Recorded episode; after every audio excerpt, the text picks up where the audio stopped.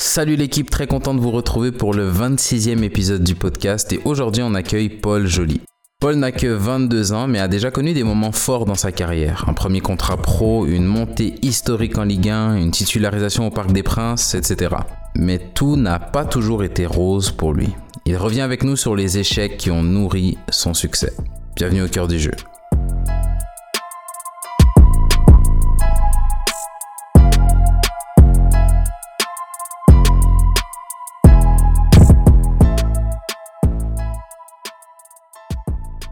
Paul Joly, bienvenue au cœur du jeu. Bienvenue, merci. Euh, merci d'avoir accepté l'invitation. Est-ce que tu peux te présenter euh, rapidement pour les gens qui ne te, connaîtraient, qui te connaîtraient pas? Bah, Écoutez, moi je m'appelle Paul Joly. Euh, je, suis né je suis de la génération 2000. Je suis, donc j'ai actuellement 22 ans. Je vais vers mes, mes 23 en, juin prochain. Mhm.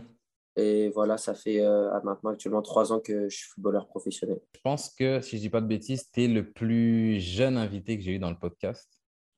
Donc, euh, on, va, on va faire les choses un peu différemment. Normalement, on reste sur la, la partie, euh, l'expérience dans le monde senior. Mais bon, comme tu as, as, dit, tu as ta troisième année pro. Donc, la majorité de ta, ta carrière a été faite en, en jeune. Ça. on, va, on va un peu parler de tout ça, de comment tu es arrivé là où tu es. Tu as joué avec Ayoub Sefraoui. Ouais, c'est ça. J'ai été. Euh, j'ai fait une partie de ma formation avec, avec lui à Amiens, mm-hmm. où on s'est côtoyé pendant deux années. OK. Et donc, du coup, euh, c'est de là qu'on a fait notre connexion, euh, du fait que tu joues avec et que moi, je le, je le connais bien. Et, ouais. et voilà, ouais. Et, et Ayoub, il était comment en centre? Ouais, très, très grosse qualité euh, technique. Ouais. Il manquait, il manquait ce qu'il m'a dit qu'il avait progressé, donc j'attends de, de, voir ça sur plusieurs fois, mais au niveau de l'impact physique, c'est vraiment ce qui, ce qui lui manquait. Hmm dans son jeu. Je pense que maintenant qu'il il est dans le monde senior, il est en train de bosser, bosser ça, mais sinon, grosse capacité euh, technique d'élimination et ouais. une très bonne vision du jeu. Ouais, ça, je pense qu'il l'a il toujours eu. Et si là, on, on repart au, au, début, si je, je, te demande de raconter ton histoire, quand est-ce que tu penses que ton, ton, chemin vers le monde pro il commence C'est compliqué à dire parce que pour faire en bref, euh, j'ai commencé bon, bah, très tôt le foot comme tout le monde à l'âge de 5-6 ans dans, dans, mon village où j'habite euh, dans le Loir-et-Cher, à Mute-sur-Loire pour, euh, mhm. pour, quitter. Et après, on va dire que très rarement, j'ai des capacités qui me permettent. je suis un passionné, donc je joue tout le temps avec mon père, etc. Et je me, on se rend compte assez rapidement que j'ai le niveau, pourquoi pas, d'aller dans le meilleur club du département, qui est le Bluff 41, qui évolue actuellement en N2. Ok et qui était parmi le top 3, on va dire, de, notre région. Et donc, dès mes 10 ans, je pars là-bas pour euh, pouvoir évoluer à partir de 12 ans dans le niveau régionaux, etc. et après, je commence tôt parce que je vais au Pôle Espoir à, de Châteauroux à du coup, 14 ans. De mes 14 à 15 ans, en même temps en restant à Blois. Et très vite, du coup, je, au bout de 3-4 mois de Pôle Espoir, je signe, je fais un test à Lorient et en une semaine, je, il me propose un contrat aspirant. OK. Et donc, euh, dès la première année du Pôle Sport, au final, je signe pour euh, trois ans euh, après le pôle à Lorient. c'est Lorient. Et, quand, par exemple, tu arrives à Lorient, tu te dis, parce que là, c'est club pro, mmh. est-ce qu'à ce, moment-là, tu réalises de l'endroit où tu es, que tu es quand même dans Lorient? Bah Je ne sais pas, ils sont en quelle division à l'époque, mais vas-y, c'est. Bah, là, tu es, quand même dans un des, un des 40 meilleurs clubs en France. Bah, Lorient, quand Chine, c'est en Ligue 1, avec des infrastructures toutes neuves, refaites à neuf, magnifiques, dans des, avec euh, le lycée euh, dans le, dans le, club, donc on est quatre par classe, des conditions vraiment euh, parfaites pour, pour évoluer. Et on va dire que la première petite claque que je prends, c'est que je passe du, du de, la tête d'affiche dans mon club à Blois, où je suis au pôle espoir, où, où je sais que je suis considéré comme l'un des meilleurs, à j'arrive à Lorient, et en fait, tout le monde est fort. Hmm. Tu te retrouves dans une génération où bah, on est 13-14, mais maintenant, tu n'es plus la tête d'affiche. Tu es, va falloir tirer ton épingle du jeu parmi tous ces gars-là. Hmm. Et on dit, dans les 13, s'il y en a déjà deux ou trois qui arrivent à signer pro, on est déjà dans des bonnes normes. Ouais. Et au final, quand tu regardes autour de toi, tu te dis, mais en fait, ils sont tous forts. Donc, pour, qu'est-ce qu'il faut que je fasse pour moi y arriver? C'est ça la, la, clé. Et bien sûr qu'à 15 ans, on touche un tout petit peu d'argent, mais on a le lycée dans le truc, on a des conditions qui sont top. Donc forcément, on ne pense pas forcément au travail qu'il faut faire en plus des autres. On est plus là je pense, à, kiffer le moment, à se dire, de toute façon, j'ai trois ans, j'ai encore le temps avant de penser à ça, et je profite, et voilà quoi. Avec du recul, peut-être que bah, c'est c'est pas facile à dire, hein, mais dès le plus jeune âge, à 15-16 ans, c'est bosser plus que les autres pour, euh, pour devenir meilleur que tout le monde. Et je pense qu'à 15 ans, très peu ont cette mentalité. et pourtant, certainement les plus grands l'ont déjà à cet âge-là. Moi, je pense que à cet âge-là, je ne l'avais pas encore. Et voilà, comme je l'ai dit, on est dans un, dans un cadre où on a l'impression qu'on est déjà un peu tous arrivés. Quoi. Hmm. On, va à l'école le matin, à 10h30, on sort de l'école, on va à l'entraînement euh, qui est à 50 mètres de l'école. Euh, on a des, infrastructures top, on mange bien, on, a, on est nourri, blanchi, logis gratuitement. On est, toutes les conditions sont pour qu'on se dise, euh, dans tous les cas, je, je, m'entraîne bien et je vais y arriver. Quoi. Ouais.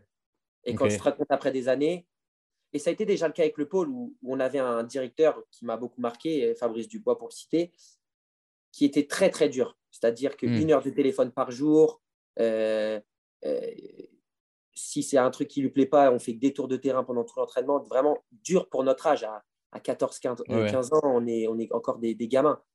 Et il nous disait, dans votre génération, il faut que vous compreniez qu'il y en a que trois qui, on était des générations de 17-18. Et on était déjà parmi les meilleurs sélectionné parmi les meilleurs de notre région sur 17-18 joueurs, ce qui est déjà énorme. Il mhm. dit, mais attendez, parce que là, peut-être que vous avez tout signé dans des centres de formation, mais il n'y en a que deux ou trois qui vont être pros. Et nous, à, notre âge, on disait, c'est impossible. Il y en a au moins la moitié. On est déjà parmi les meilleurs de notre région. On va aller tous dans un centre de formation. On va être encore parmi les meilleurs. Il y en aura au moins la moitié qui. Et là, quand je fais les comptes, on est trois. Hmm. ah, donc il n'avait pas tort. On est 3, on est 4 sur 17. Tu arrives à Lorient, tu, tu signes pour 3 ans là-bas? C'est ça, en contrat aspirant, donc contrat de, de, jeunes. Donc, euh, ma première année, euh, Lorient, ils ont tendance à beaucoup faire évoluer les, les, joueurs, c'est-à-dire que les U16, euh, si on a un, plutôt un bon joueur, on joue, on joue directement en 17 nationaux. D'accord. Donc voilà, je fais, je fais ma saison là-bas qui se déroule plutôt bien. Je suis quasiment titre tous les matchs, un petit peu. Donc voilà, je fais une saison correcte dans l'ensemble avec par contre, des joueurs de ma génération qui prennent euh, déjà de l'avance, qui vont un peu titiller les, entraînements réserves. Ce qu'il faut savoir qu'à Lorient, ils avaient supprimé les 19 nationaux. D'accord. Et donc, c'est-à-dire qu'à partir de 19, on joue directement en senior R1. Parce que le directeur du centre, qui est maintenant euh, l'entraîneur numéro 1 de, du FC Lorient, Reste Lebris, considérait que pour le palier, franchir le palier 19, euh, c'était plus facile de franchir le palier R1 senior N2 que 19 NAS N2 par rapport à l'impact, etc. Donc, dès 17 ans, on joue en R1, en gros, pour faire simple. OK. Donc, dès ma deuxième année, euh, et si, donc moi, du coup, j'ai eu un petit palier où je faisais de la 19 DH avec un peu de R1 en deuxième année, où j'avais déjà des collègues bah, qui, qui étaient en N2. Hmm. Donc là, on voyait déjà l'écart, où je commençais à me dire, ah bah, tu vois, tu es en train de prendre un petit peu de retard. Après, pour, moi, chacun, pour moi, chacun a son parcours, chacun est différent. J'ai jamais eu tendance à me comparer aux autres, même s'il faut parfois, mais pour moi, chaque, chaque joueur a un parcours vraiment euh, atypique et différent.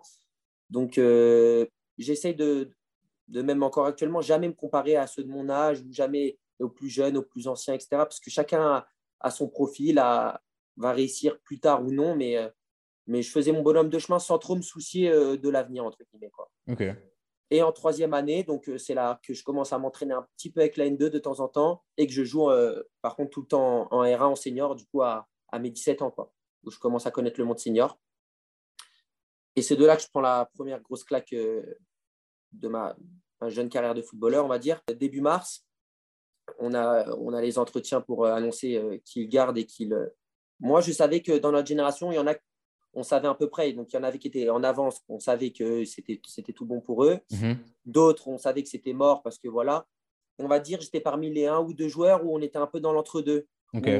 Personne ne savait trop. Et après un match de R1, euh, voilà, il y avait mes parents qui étaient venus me voir et euh, bah, je suis convoqué pour euh, le rendez-vous.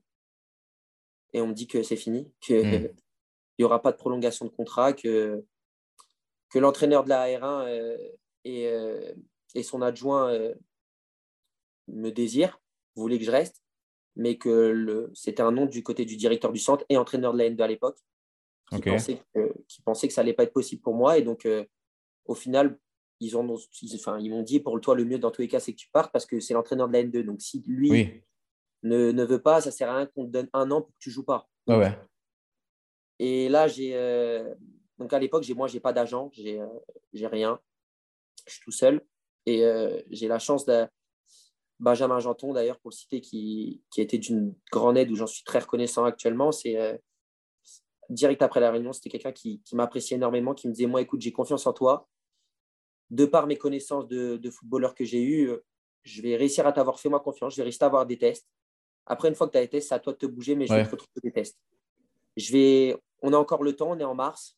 Je vais appeler tous les, les, amis que j'ai dans les autres clubs et demander des tests. Et après, tu as une semaine pour faire le taf. Au bout de, de une semaine, trois essais. Nîmes, Amiens et, euh, et Caen. OK. Et le contexte, c'est que je suis dans une période compliquée parce que j'ai le bac à la fin de l'année. D'accord. Et ma mère me pousse énormément là-dessus, me dit par contre, euh, je te préviens, alors bien sûr que tu mets tout pour le foot, moi je te suivrai toujours, mais tu as aussi un bac au cas où ça se passe mal et que tu dois. Il faut que tu le réussisses. Il faut que tu le réussisses. Et donc malheureusement, quand je partais en essai, c'est tu pars une semaine et tu vas pas à l'école, du coup. Tu n'as plus rien. Donc, euh, Et moi, dans ma tête, c'est je retrouve un club. Le... Et le bac, c'est à côté. Mais il faut que je l'ai et c'est à côté. Et donc là, on est dans une période d'avril où donc, le bac il approche. Et moi, par contre, il faut que je retrouve un club. Donc je fais une semaine à Caen qui se passe plutôt bien. au final, euh, réunion de, fin de stage, où ils me disent écoute, euh, à ton poste, on a déjà prolongé deux joueurs en stagiaire pro. Donc euh, c'était plus pour faire plaisir à Benjamin Janton que. Ouais. Mon premier coup dur, donc je me dis que bon, déjà c'est mort. Ensuite, je vais à Amiens, première semaine, où je fais, je fais une très bonne semaine, je me sens vraiment, vraiment bien. Et à la quand, tu vas en, quand tu vas en semaine d'entraînement comme ça, tu t'entraînes avec quelle catégorie? La réserve. Réserve, pour directement, parce que bah, du coup, là, si je signais, c'était pour 19 NAS deuxième année, mais il m'emmène en réserve pour voir si j'ai le potentiel, quoi, entre guillemets. D'accord, ouais, ouais. Donc, je m'entraîne super bien. Je fais une très grosse semaine à Amiens, donc je suis content. Je me dis là, j'espère que ça va le faire. J'ai coach des 19 qui me dit écoute, je te veux absolument pour l'année prochaine. Je ne te dis pas qu'on va te proposer un gros contrat parce que on va faire avec les moyens qu'on a. Amiens, c'était Ligue 1, mais avec des budgets, un budget assez faible. Ouais. Il me dit par contre, euh, je te rappelle dans 2-3 jours pour te confirmer ça. Je dis, bah, c'est parfait. Donc au final, au bout de 2-3 jours, euh, moi la semaine d'après, je vais à Nîmes. Et autant dire que Lorient-Nîmes, euh, train, 8 heures de train. Ouais. J'étais prêt à tout. Il fallait en faire 15, j'en fais 15. Ouais. Et pendant la semaine de Nîmes, Amiens m'appelle et il me dit, moi je te veux toujours autant, mais il y a un petit problème pendant la semaine où tu étais, le directeur du centre n'était pas présent parce qu'il était en stage des directeurs. Mm-hmm. Et lui, il veut, il, veut, il, veut, il, veut, il veut donner son accord, donc il veut te revoir une semaine. Et pour moi, je me dis, c'est pas possible. C'est pas possible. Il faut que je vais falloir que je retourne une semaine encore. Et imaginons que je suis un peu moins bien. Ouais, parce qu'on va dire que c'est. Il y, a, il y, a, beaucoup de gens à qui ça fait ça. Par exemple, le, dernier épisode de, de podcast que j'ai publié, c'était avec une, une joueuse, une internationale canadienne. Et elle racontait que, bah, par exemple, elle a, elle a 16 ans quand elle est appelée pour la première fois en, en, sélection A, en senior. Et elle dit qu'au début, vas-y, quand tu arrives et que tu es un peu dos au mur, souvent tu t'en sors bien. Bien sûr. Mais une fois que ah ouais, tu réalises l'opportunité et qu'il y a comme un, un. faut que tu trouves le deuxième souffle. Et ça. souvent, c'est là où c'est plus compliqué, où tu, tu, commences à douter, tu commences à te dire Ah, mais en fait, euh, je regarde autour de moi, il y a des vrais joueurs. Là, dans ton cas, c'est une semaine, vas-y, j'ai fait ma semaine, je suis bon, mais là, une deuxième, il y a la peur de l'échec qui rentre, euh, qui, rentre en, qui rentre en compte. Et du coup, je finis ma semaine à Nîmes et Nîmes me disent écoute, on a beaucoup aimé, mais avant de te proposer quelque chose, il faut te voir sur un match. Donc, on va te réinviter pour un match. 10 heures de train. Je me dis écoute, tu mises tout sur la semaine d'Amiens, mais tu ne tu peux pas retourner à Nîmes pour un match. je repars euh, au bout de deux, semaines après, je repars à Amiens. Je fais un entraînement tranquille l'après-midi. Lendemain matin, un autre joueur en test, duel, cheville morte, je ne peux, plus, je peux plus marcher. Hmm. Mais c'est bon, c'est le destin, c'est mort. Il me dit écoute, tu vas rester, on va te faire des soins quand même ici, etc. Je finis la semaine. Le directeur, il me dit écoute, j'ai pas vu, je te laisse un an. Je me dis bon, soulagement. Et après, je me dis j'ai un an pour tout donner. Mais par contre, c'est pas une semaine, maintenant c'est un an que tu as. Donc il faut savoir que je passe par contre d'un contrat aspirant où bah, je gagne euh, très peu d'argent, mais bon, je nourris, blanchis, logis, donc euh, on va dire c'était de l'argent de poche qui était déjà très bien pour, euh, pour notre âge, à un an convention, avec pas un euro qui rentre, et du coup le, le, le, chômage de, de, Lorient pour payer mon, loyer. Quoi. Mais par contre, je me disais, tu vas un an, tu n'as pas d'argent. Mais par contre, là, c'est que le terrain maintenant, c'est que tu as un an pour tout défoncer. Et as, petite parenthèse, tu as eu ton bac ou pas? Ouais, et mon, bac, mon bac, au final, euh, je l'obtiens. Et donc, bon, après, arrivé à Amiens, euh, je décide d'arrêter l'école parce que je ne pouvais pas, euh, pas faire les deux. J'ai dit, dit, à ma mère qui, où ça, où elle, je dis, écoute, j'ai réussi à avoir mon bac. Je me laisse un an. où on va dire où je fais rien, je m'occupe du foot, ça marche, ça marche, et on voit ce que ça donne. Et donc je fais mon, mon année où j'arrive du coup avec l'équipe 19 nationaux, parce que, et que moi je ne connaissais pas, parce que j'avais fait que du senior R1, mais pas de 19 nationaux. Donc là, je suis reconfronté à, à, des joueurs de mon âge, je suis en deuxième année en plus, donc le, je joue que contre des joueurs de mon âge ou plus jeunes. Et euh, on va dire que là, déjà, je me rends compte que bah, par, rapport à l'impact, etc., la R1 senior m'a fait du bien. Je me dis, ah ouais, bon, hmm. au niveau de certaines choses, j'ai un temps d'avance. Techniquement, c'est vrai que c'est mieux parce que bah, c'est que des, jeunes de centre, souvent, qui, sont techniquement propres. Par contre, au niveau de l'impact, ça n'a rien à voir. OK. Et, globalement, euh, si tu essayes de. S'il faut faire un choix en termes de niveau, parce que si on décortique techniquement, on va donner l'avantage aux 19 NAS, physiquement, senior R1. Globalement, en, en termes de niveau, tu penses que qui si je prends la meilleure équipe de 19 NAS et la meilleure équipe de R1, tu penses que. Je pense que R... je pense qu'au final, R1, alors par contre, euh, c'est sûr que ce n'est pas plaisant quand tu es en centre de formation que tu vas jouer à R1 contre tous les, villas, les, petites villes d'à côté. Si je dis plaisir, c'est 19 NAS, tu joues contre que des centres de formation de ton âge. Donc, tu es confronté aux au, au meilleurs du même âge que toi, donc tu peux te, te, tester, etc. Si c'est pour le plaisir et pour la beauté de dire jouer en 19 nationaux, je dirais ça pour, pour réellement le niveau, pour aller en N2 après et plus haut, je pense que la R1, c'est un très bon palier, je pense. Et donc, je me retrouve en 17 NAS où, des débuts, moi, j'ai la dalle, tu vois. J'ai dit là, c'est un an où il faut tout, tu casses.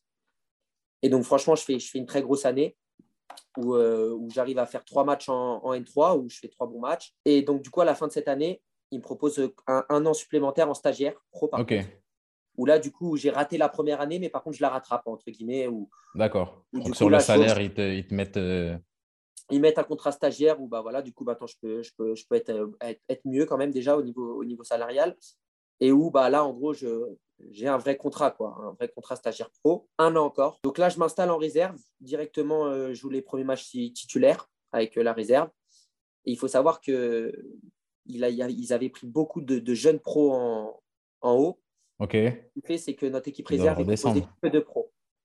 Et j'ai la chance avec euh, un, autre, un autre joueur euh, qui lui venait de Bordeaux, où on est deux stagiaires pros, à tout le temps jouer parmi tout, entouré de pros, quoi, en fait. Sinon, d'ailleurs, c'est pour ça que Ayoub avait à l'époque pas beaucoup de temps de jeu, parce que c'était au milieu, c'était bah, trois pros qui, et malheureusement, ils sont obligés de jouer quand tu Oui, bah oui c'est l'air descente. Voilà. Et donc, bah, pour certains, ça a bouché. Moi, j'avais eu la chance qu'à mon poste, il n'y avait pas beaucoup de descente en pro. Et donc, euh, au final, toute l'année, euh, je joue. Je fais mon premier match amical en, novembre avec euh, l'équipe professionnelle où je rentre un petit quart d'heure à la fin. Donc, franchement, je faisais une année assez contente. Très bon, très bon dans les six premiers mois. Et en janvier, j'ai une petite, petite baisse, mais où je continue à jouer. Je suis un peu moins performant, mais, mais ça va plutôt bien. Et, juste avant, avant, que tu, je pense que tu arrives à un point tournant, je voulais juste savoir, parce que la première année que tu fais en, convention, mm. tu dis, vas-y, j'ai un an pour tout casser, tu te retrouves dos au mur en gros. Quand tu as la deuxième année où on te dit, parce que tu as encore, en soi, c'est encore qu'un an qu'on te donne, mais c'est stagiaire pro, est-ce que tu sens la même pression ou tu, ou, tu retombes dans un, entre guillemets, le, travers du jeune de, se dire, bah, maintenant j'ai un, un an, certes, mais c'est stagiaire pro, donc vas-y, je suis un peu plus confortable? C'est une bonne question, mais, euh, mais sur, sur ce moment-là, non, parce que j'ai déjà pris une claque à Lorient où je pense que j'ai appris. De dire trois, ans, c'est long, mais c'est très court. Ouais. Et là, j'ai un an. D'accord. Donc, c'est dans ma tête, défonce tout et tu prends ton premier contrat pro. Et après, hmm. tu apprends tes erreurs que même si tu as trois ans, mais dans ma tête, c'est objectif premier contrat pro. D'accord, ok, ok. Et donc là, on arrive en mars et là, le Covid, il tombe. Et du coup, donc au début, bah, comme tout le monde, hein, on est sur euh, un arrêt d'une semaine. On nous dit, bah, vous rentrez chez vous ce week-end, on vous dira quand revenir. Et ça passe, ça passe, ça passe. Et là, on annonce l'arrêt définitif. Quoi. Hmm. Donc, on a un message du, directeur du centre qui nous dit écoutez, euh, on va prendre des décisions. Parce que bah, faut, à partir d'avril, il faut vous dire euh, vos choix. Et, euh, et, donc, on vous appellera mi-mars pour vous donner nos choix. Et donc, bah, nous, on discute dans la génération, même, même avec Ayoub. Ayoub, bah, malheureusement, il est dans une situation où il n'a il a quasiment pas joué de l'année, par exemple. Et donc, il, sait un peu son, son sort, qui, est scellé. Il sait très bien que ça qu'il ne va pas y avoir de suite. Et on, on est, on est, on est au final 2-3 non-pro à avoir joué toute l'année. Ouais, pour vous, normalement, si on fait le parallèle avec, euh, avec la situation à Lorient où tu étais dans, plutôt dans, le, ventre mou, là, tu es dans, ceux qui poussent pour, le, pour les voilà. Là, là, on est, on, est, on est 2-3 où, tous ceux de la réserve disent bon, bah, on, sait en gros que vous, c'est bon. dans la logique, on sait que c'est vous trois. Alors peut-être que ça allait. Moi, dans ma tête, j'étais peut-être pas parti sur un, un, premier contrat pro de trois ans. Je me suis dit dans la situation qu'on est, peut-être qu'ils vont me dire écoute, on te redonne un an pro ou bah, euh, pour que tu prolongeras peut-être à la fin de l'année si tu es performant. Mais mhm. par rapport à la situation, on a, il nous manque pour donner trois ans, ce que j'aurais pu comprendre. Mais dans ma tête, je ne suis pas confiant à 100%, mais je me dis que j'ai de l'espoir en tout cas. Et donc, on fait cette fameuse réunion Zoom avec euh, le, coach de la réserve et le directeur du centre. Et là, ils me disent, euh, c'est fini. Ils me disent, écoute, on, est, on a été satisfait de toi, mais il te manque ça, ça, ça, ça, ça pour être professionnel. Et là, il m'envoie que des claques. Alors que sur toute l'année, il me dit c'est très bien ce que tu fais. Et là, je prends que des claques. Clac, clac. T'as pas fait ci, t'as pas fait ça. Clac, clac, clac. Et moi, j'ai un, un, caractère mauvais pour ça. Donc, euh, je leur dis écoutez, ça ne sert plus à rien d'aller. Vous m'avez dit la réponse. J'ai plus envie forcément de discuter. Vous allez me dire ce qui me manque, ce qui me manque. Moi, ça m'est égal maintenant. Donc, euh, je raccroche le Zoom. Et à l'époque, j'avais mon agent. J'appelle mon agent. Je dis écoute, c'est fini quand même.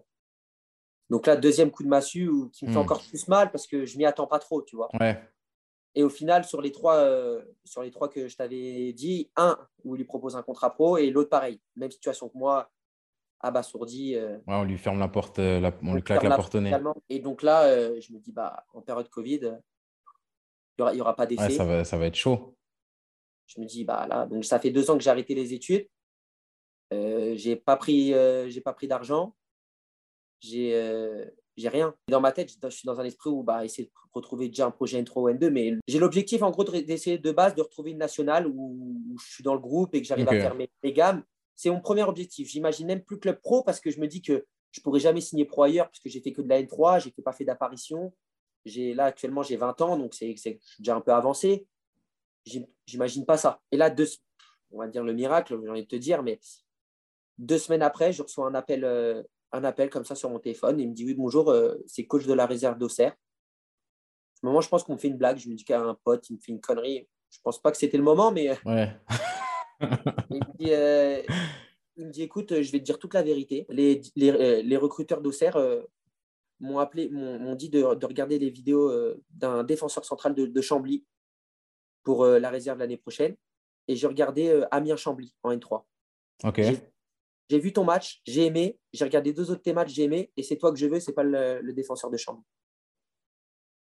Sur le moment, je réponds pas, je dis euh, OK. Et il me dit écoute, je te dis en toute honnêteté, il me dit en stagiaire pro à, Amiens, tu touchais combien? Je dis écoutez, je touchais tant. Il me dit je te donne le même salaire en amateur un an. Il n'y a ni l'entraîneur des pros qui te connaît, ni la direction, ni le directeur. Il n'y a personne. C'est moi, je te veux. Hmm. Eux, ils montaient de N3 à N2 grâce au Covid. Enfin, ils étaient premiers, du coup, ils montent, ils montent euh, en N2. Il me dit, on monte en N2. Tu as fait une année en N3. Tu viens. Tu as un an où si tu peux casser tout, tu peux signer pro. Dans tous les cas, tu joueras en N2. Enfin, il faudra te faire ta place. Tu seras dans le groupe N2. Aucun high pro est au courant de ton nom, je te dis la vérité. Mais moi, tu es mon choix numéro un. Moi, je dis, bah, écoutez, je vais voir avec mes, mes agents. Il me dit, écoute, très bien. Tous les jours, il m'appelle. Alors, tu as pris ta décision moi, sur le moment, j'attends. mon agent était en discussion avec quelques clubs de national. Donc, je dis, qu'est-ce qu'il faut que je fasse? Aller en national dans un club amateur, enfin, amateur entre guillemets, mais pas dans un club professionnel ou il faut que j'aille en N2 en tant qu'amateur, mais dans un, où je reste dans une structure pro. Et là, j'ai une discussion avec mes agents où je leur dis, écoutez, il me veut trop ce coach. Il va faire hmm. un truc avec moi, c'est pas possible, mais pour faire ça, il m'appelait tous les jours. Il me disait c'est comment? Dis-moi vite parce que bah il avait deux trois noms derrière. Mais il me dit c'est toi que je veux. Mais je dis on arrête tout. Je signe là-bas un an et, c'est reparti encore. Les gens qui écoutent ça, ils vont me dire c'est pas possible. Hmm. C'est c'est encore euh, tu vois à chaque fois il y a une anecdote. Les gens vont dire euh, c'est encore un mytho sorti d'ailleurs. Et là là on est le coach. Il va dire la première chose qu'il m'a dit au téléphone c'est écoute de base j'ai regardé Chambly Amiens c'était pas du tout pour Amiens hmm. et il m'a dit écoute pour moi je, je sais, je sais comment t'emmener au niveau. Hmm. Je sais ce qui te manque. Si tu viens, je vais te faire progresser, tu vas y aller. Et si on s'arrête deux secondes, par exemple, sur les choses qui te, qui te manquent, tu as dit que tu as raccroché vite euh, quand même quand, euh, quand Amiens t'ont fermé la porte. Est-ce que est-ce que c'était fondé selon toi les trucs qui qu'on t'a reproché qu'on a dit qui te manquaient? Et est-ce que ben, par exemple est-ce que ça colle avec les choses que ce coach-là il s'appelle comment le coach de d'Auxerre? David Carré. David Carré. Est-ce que ça colle avec ce que David Carré voyait en toi où il s'est dit, bah, ces choses-là, si j'arrive à lui donner, il peut passer le, cap pour aller au, haut niveau moi, en, toute honnêteté, déjà, je, l'avais un peu. Euh, je l'avais L'appel de Amiens, en toute honnêteté, je l'avais très mal pris.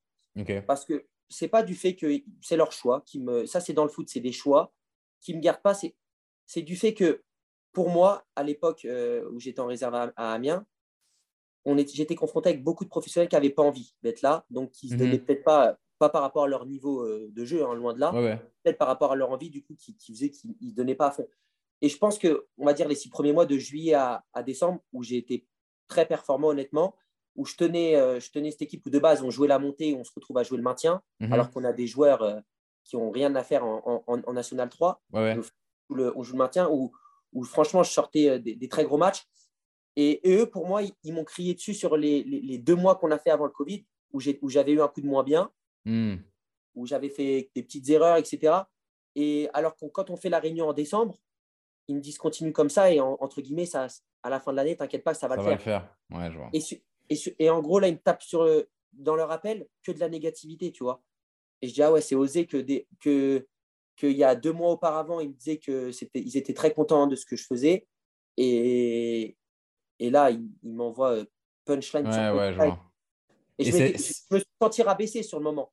Ok, c'est que ça n'a même pas été fait, euh, c'est plus la manière dont ça a été fait. Ouais, Ok, je vois. Moi, j'ai, en tout cas, je l'ai pris comme ça. Peut-être qu'avec du recul, je l'aurais peut-être pris différemment, mais, mais sur le moment, je, prends, je le prends vraiment comme. Euh, on Clairement, en gros, tu n'as pas le niveau d'être en pro. Voilà, ouais, je vois. Et euh, il te manque ça pour être en pro, ça, ça, ça, et ça fait trop de trucs pour, pour que tu passes pro. Ok. Et, et sinon, bah, si je te demande, toi, par exemple, à ce moment-là, à Amiens, tu penses qu'il te manquait quoi pour, être en, pour signer pro? Pour, pour en fait qu'il n'y ait pas de, de, discussion, pour pas qu'il y ait de débat euh, avant, euh, avant, du coup, j'étais au poste de défenseur central, moi, là, à, cette époque à, Amiens. Où d'ailleurs, quand je suis arrivé, j'ai joué 6 en 19 NAS et après, ils m'ont reculé parce qu'ils m'ont dit que pour le haut niveau, j'avais besoin du jeu face à moi. Voilà, pour faire simple. Et, euh, et du coup, euh, j'avais tendance, moi, j'aime, pourtant en tant que dev c'était assez contradictoire, mais j'aimais beaucoup prendre le jeu à mon compte. C'est-à-dire, je voulais vraiment trouver des passes qui cassaient des lignes pour vraiment que ça fasse le jeu. Et malheureusement, à cette époque, je n'avais pas trop conscience. Donc, je faisais peut-être des fois des pertes de balles qui pouvaient coûter des buts en prenant peut-être des trop gros risques à ce poste-là où tu ne peux pas le prendre. Donc c'est vrai que je manquais des, choses pour jouer en professionnel. Mhm. Après, je pense que par rapport à la saison que j'avais fait et même l'année d'avant, j'aurais pour moi mérité au moins un an pro. Je ne te dis pas de, jouer en professionnel, mais d'intégrer le groupe. Et je pense qu'avec euh, avec le fur et à mesure des entraînements et peut-être progressivement à l'intégration, j'allais corriger ça. Mais euh, mais par contre, oui, je pense qu'à cette époque-là, je n'étais pas encore prêt à jouer en pro parce que je faisais trop d'erreurs euh, trop d'erreurs brutales. Et ce qui était vrai, j'en suis. je pense que j'ai une autocritique qui est plutôt bonne sur mes matchs ou sur euh, ce qui me manque, etc. Donc, et ça, je le savais. Donc, euh, non, et puis ça fait, ça fait partie de la progression aussi d'un jeune joueur. Et puis c'est même, même Wenger qui disait que quand tu prends, par exemple, un. Il disait que c'était sa philosophie à lui, c'est quand tu prends un jeune joueur, par exemple, pour le coup, il parlait des défenseurs centraux, tu prends un jeune défenseur central, accepte qu'il te coûte 5 euh, matchs sur la saison. Si tu fais ça, il faut l'accepter. Si tu n'es pas prêt à accepter ça, bah, ça. tu lui donnes pas sa chance, mais ça fait partie du jeu. Et si tu veux l'emmener au niveau, bah, faut qu'il... c'est un peu le, une période où, par, laquelle il est obligé de... par laquelle il est obligé de passer. C'est vrai. Et du coup, tu arrives à, à, à Auxerre. Auxerre, on te recrute comme défenseur central aussi? C'est ça. On recrute en tant que dev centre. Et donc, du coup, je reprends 1er juillet avec Auxerre en N2. Et donc là, euh, franchement, euh, Covid, euh, je, fais, je suis avec mes potes, je, je, passe, je passe mon Covid à Lorient chez, chez mes amis du centre de formation. Où on tape tous les jours, footing. Franchement, on s'envoie une, très grosse prépa. Ce que je dis cette année, il faut que je sois prêt. Il faut que hmm. dès que j'arrive, choque tout le monde au moins physiquement. Après, techniquement, ça va se faire, mais il faut que physiquement, ils disent Ah ouais, ok, bon, lui, il arrive, il, il, il, est prêt. il est prêt, voilà. Et donc, on fait une très grosse prépa tous ensemble. Et quand j'arrive, je, suis prêt. Euh, et, donc, du coup, j'enchaîne les matchs amicaux en tant que défenseur. Donc, je fais ma place où je suis plutôt performant. Et là, le championnat N2 débute. Et, euh, et ça se passe plutôt bien. On fait quand même des, bons résultats pour une équipe qui est promue. On est beaucoup de jeunes. Voilà, ça va de, ça va de 19 à 20, 25 ans grand maximum. Et mhm. encore peu, 24 ans. Donc, on est une équipe très jeune, mais qui joue bien. Qui Et je vois un coach vraiment qui est, qui est, très sévère, mais par contre, euh, qui, qui m'apprend. Et en 2-3 mois, j'ai l'impression de plus défendre pareil toutes les petites hmm. erreurs que je faisais, peut-être au marquage euh, sur les centres, euh, mes erreurs de, passe dans, l'axe. En fait, comme il me parle, Et moi, je suis quelqu'un qui, si tu m'expliques, je peux très vite assimiler et corriger. Mais des fois, je ne me rends pas vraiment compte des, choses et du coup, je continue à, foncer. Et lui, il me dit cache toutes les choses qui ne vont pas.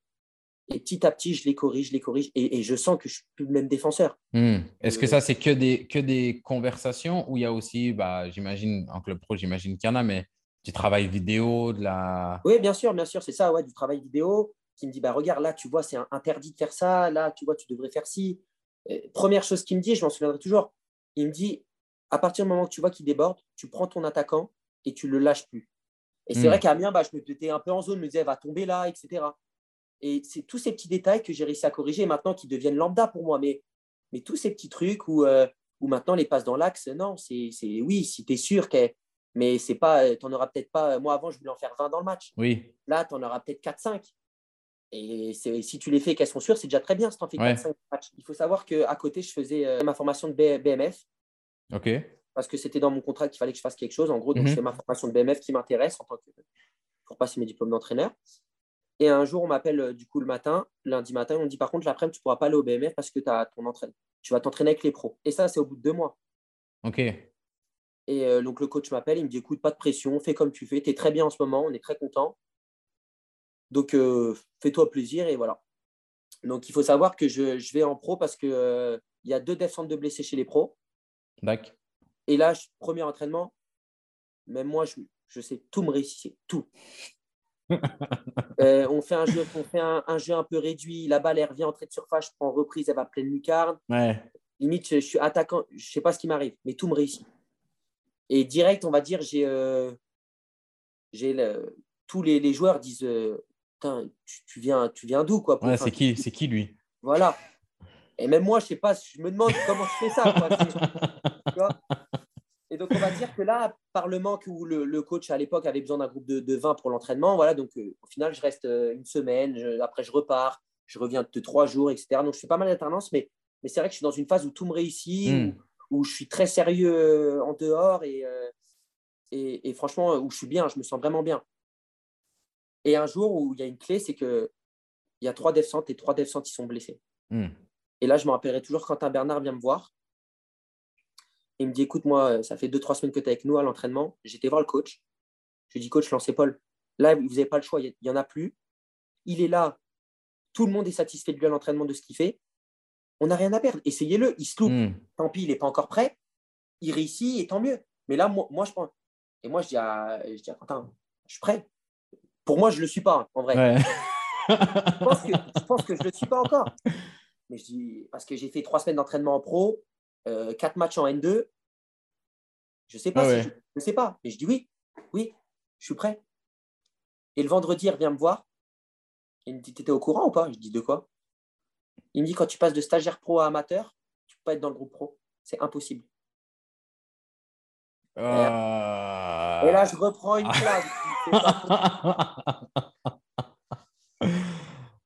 Et là, euh, c'est vrai que même le club pas au courant qui envoie. Du coup, bah, je devais être au minimum dans le groupe parce qu'il faut savoir qu'après, il y a des descentes qui sont revenus, mais j'étais prévu au moins dans le groupe. Donc, faire mon premier groupe, euh, on était quoi en septembre Et au final, il me dit. Euh, juste, j'ai pas, pas, pas demandé. Auxerre, ils sont en quel championnat Ligue 2, là. En Ligue 2, ouais. Et il me dit, euh, il me dit bah, du coup, tu peux même pas être dans le groupe, c'est pas possible. C'est quand tu passes de stagiaire pro à amateur, c'est pas accepté par la Ligue. Ah donc, ils avaient fait. Des, donc, pas possible. Je reprends un coup, donc je me dis, bon, bah, quoi qu'il arrive cette année, occupe-toi d'être bon, mais tant que tu n'es pas pro, tu ne feras pas de groupe. Tu, peux, déjà l'oublier, il faut te mettre les choses au clair. Mm-hmm. Mais j'étais dans une optique de vraiment prouver à l'entraînement que j'avais le niveau, essayer à la fin de l'année de décrocher mon, contrat pro. Je n'étais pas forcément encore dans l'optique de jouer. J'étais en train de chanter que je progressais, je franchissais des paliers, mais je ne l'ai pas mal pris sur le moment. Je me suis dit, c'est comme ça, c'est un fait. Et là, on est en octobre et on joue, euh, on joue le stade de Reims à domicile et euh, en réserve, en N2. Et là, il y a pu Grenier, l'adjoint euh, de David Carré, qui, est, qui était son adjoint. Et il me dit aujourd'hui, sois très bon, Paul. Il me dit si tu es très bon, il t'arrivera de belles choses la semaine prochaine, t'inquiète pas. Sur le moment, je ne comprends pas trop, mais, mais je comprends un peu. Je me dis, et je fais un gros match, j'arrive à faire un, un, bon match. On gagne, on gagne 2-1 en plus, un très bon match collectif et individuel. Franchement, tout se passe pour le mieux. Le week-end, il passe, donc euh, je ne prends même pas forcément en compte ce qui. Je calcule plus trop ce qu'il m'a dit. Et là, lundi, euh, je reçois un appel. Euh, bonjour, c'est le directeur sportif. Écoute, euh, non, c'est le c'est mon directeur de BMF, comme je devais y aller. Ok. Il, m'appelle, il me dit, écoute, Paul, euh, le directeur sportif euh, des pros souhaiterait te, te voir, donc tu es accepté de ne pas aller au, au BMF. Il voudrait, te, il voudrait te parler. Là, direct, j'appelle, j'appelle ma mère. Je dis, maman, je crois que je vais signer pro. Mais j'ai peur que ce soit pas ça. Mais je me dis Hmm. qu'à un moment donné, je crois que c'est ça. Ouais, ouais. Te, te dire, te dire rien, j'appelle directement mes parents. Genre, je suis excité, j'attends qu'une chose. Je dis, Putain, si c'est ça, c'est. Et euh, du coup, j'y vais. Donc là, je suis, je, suis déjà, je suis déjà pas très bien. Je me dis, ça se trouve, il va juste me dire que c'est bien, continue. Et, et on verra à la fin de l'année. Ouais. Dans ma tête, je me dis, ça se trouve, il va juste me dire qu'il est très content de moi, mais que. Et là, du coup, j'arrive dans le bureau. Il me dit, écoute, Paul, euh, je ne vais pas passer par quatre, euh, par quatre chemins. On est très satisfait depuis que tu es arrivé. On ne s'y attendait pas. Voilà, de base, on ne te connaissait pas. Et là, en trois mois, ce que tu as fait, que ce soit en réserve ou à l'entraînement en pro, il y a aussi ce truc que, bah, évidemment, avec ton contrat, tu, comme tu le sais, tu n'as pas pu. euh, Mhm. Donc, c'est pour ça qu'on va accélérer les choses et qu'on va te proposer trois ans pro. Là, sur le moment, c'est donnez-moi le papier, donnez-moi un stylo. Il ne regarde même pas les conditions. C'est, ça, y est, ça, fait- ça faisait trois ans que je faisais un an de contrat, un an, un an, un an, Ouais. avec plein de galères à Amiens, etc. Je me dis, c'est bon, ça y est, c'est, c'est Hmm. bon.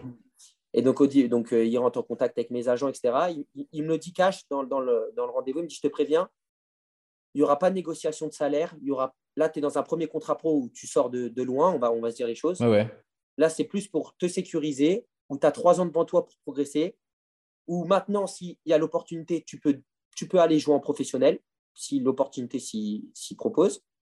Encore cette année, tu ne vas pas intégrer, euh, on est en octobre, il me dit, tu vas rester en réserve, ou quand le coach il a besoin de faire appel à toi, évidemment, tu y vas. Mais euh, pour le moment, as, je te dis aucune garantie, et tout ce qui est salarial, tu seras, Ouais. tu seras Et bien puis, sûr, et puis limite, le, le contrat amateur, c'est limite une. Ça, a- finalement, ça a limite été une bonne chose.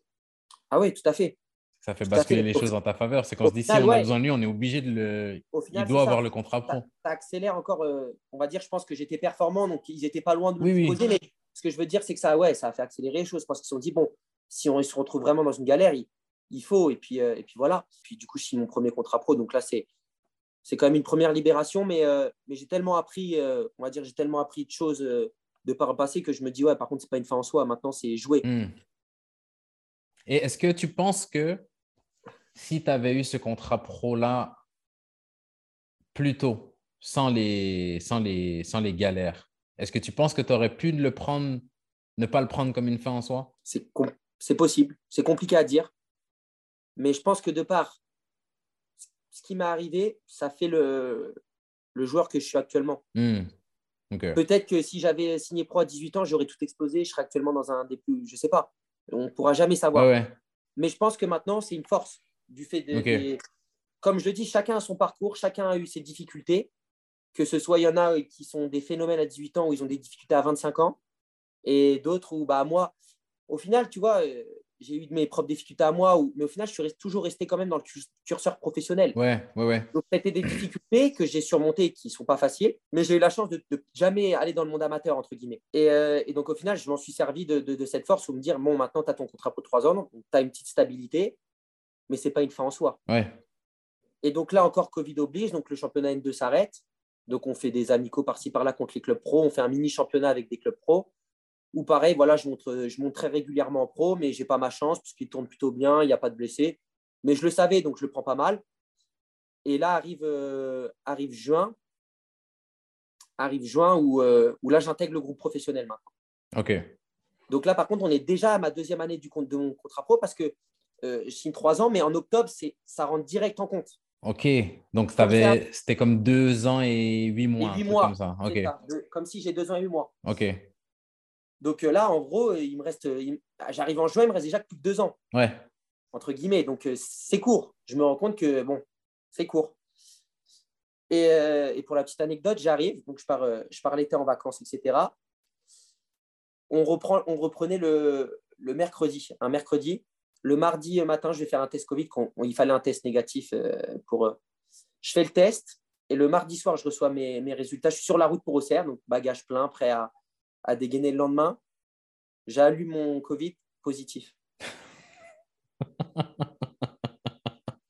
T'imagines que c'est ma première entrée en pro, première entrée en pro, où j'attends que ça, où bah, je connais les joueurs, mais bon, je suis, euh, je suis encore le jeune qui venait. Ah non, là, tu es, es, un pro, là. tu fais partie de l'équipe. Là, je suis un pro et, et, et, la prépa, on se sait tous en tant que footballeur que c'est le moment de, de, montrer ses cartes, même si le coach a déjà quelques petites idées, mais c'est le moment de, où tu peux rebatailler les cartes et ouais, ouais. pourquoi pas te faire ta place. Mm. Et le samedi, part en stage, normalement. Et là, on me dit, bah écoute, euh, tu vas pas au stage. Et donc, je suis chez moi, j'ai le Covid.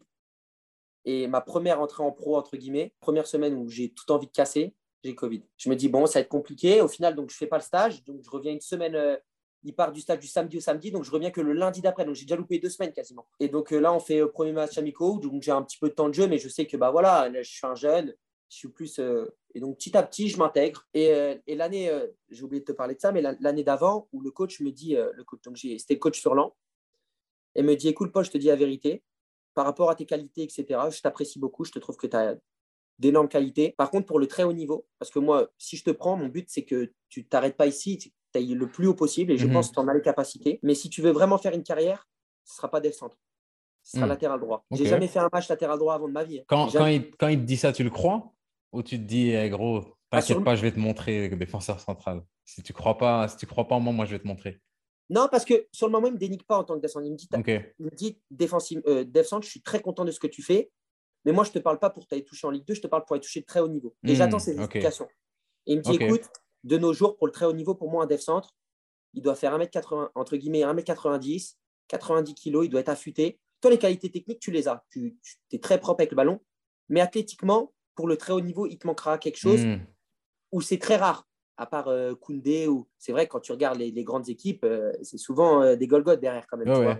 même ah, ou, un Martinez, mais on se demande même comment il a réussi à arriver jusque-là. Voilà, c'est des cas. Et il me dit par contre, Def Centre, pour moi, techniquement, tu es facile. Et moi, par rapport à comment je joue sur l'an, beaucoup le jeu passe par les, latéraux. il me dit, tu as une capacité que tu n'exploites pas en tant que Def Centre, c'est que tu as un très bon cardio et tu enchaînes les, allers-retours.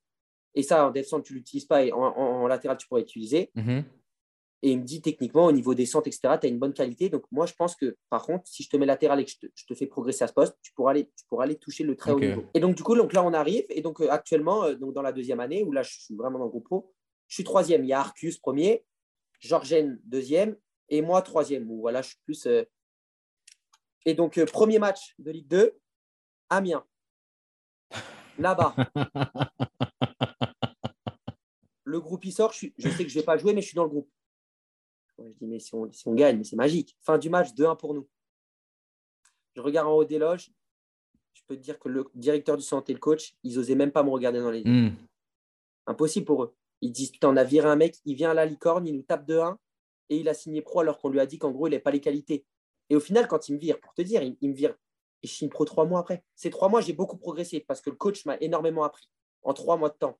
Hmm. Mais mais j'étais pas un, autre homme que j'ai été. Trois oui, oui on, peut, on peut faire progresser quelqu'un, mais tu changes pas un jour. Ça, ça a peut-être toujours été en, en, toi. Et puis, c'est un échec de leur part dans le sens où si tu as réussi à exploiter ce potentiel-là ailleurs, bah, c'est qu'ils n'ont pas réussi à le faire sortir chez eux. Ça.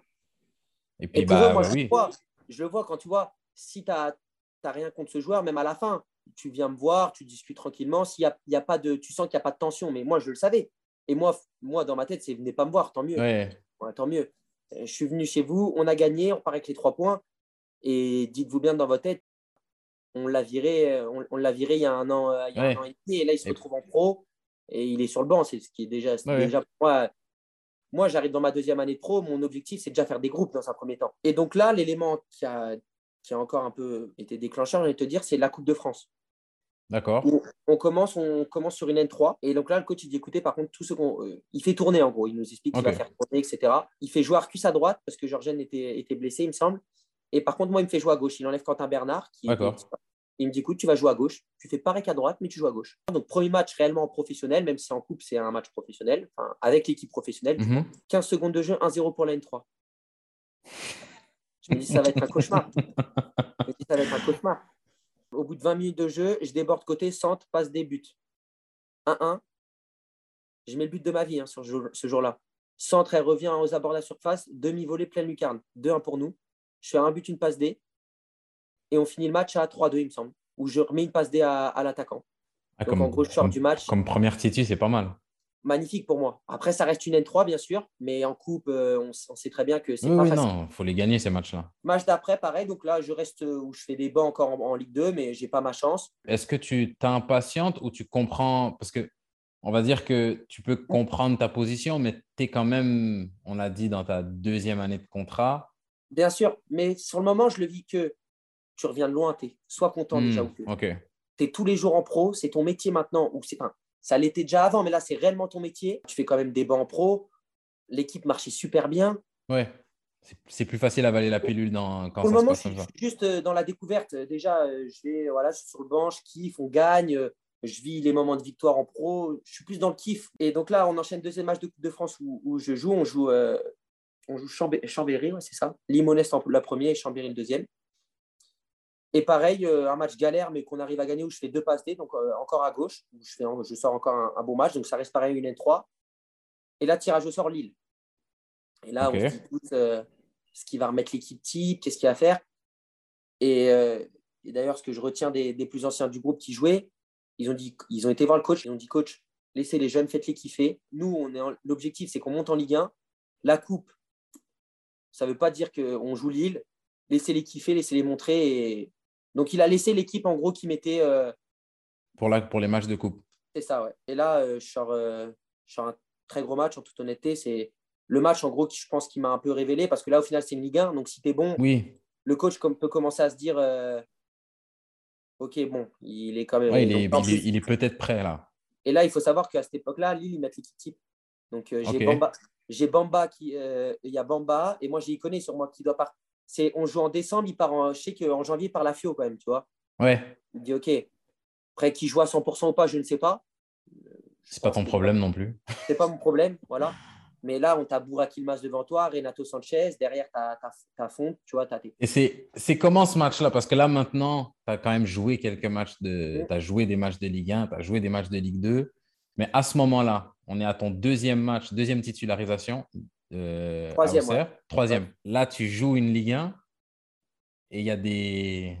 Il y a des noms. Bah, Dis-moi comment tu le sens sur le moment. Sur le moment, je suis en pur kiff. C'est la première fois réellement où je joue dans un grand stade, où je joue en tant que titulaire parce qu'on on va à Lille, c'est à Lille. Ok. Donc, euh, stade énorme. Euh, c'est la première. Mais je me dis, tu es en Coupe de France, tout le monde, dans leur tête, on sait qu'on va perdre. Tu n'as rien à perdre. Juste, si on gagne, tant mieux, mais toi, montre que potentiellement, tu as le niveau. En tout cas, sur un match, tu as le niveau de jouer. Hmm. Et il te fait jouer à droite ce match-là ou encore à gauche? Joue à gauche parce qu'il y a Georgène aussi, qui, est, actuellement, qui, est actuellement, encore deuxième. Et donc, il privilégie mettre Georgène à droite et moi. Ok.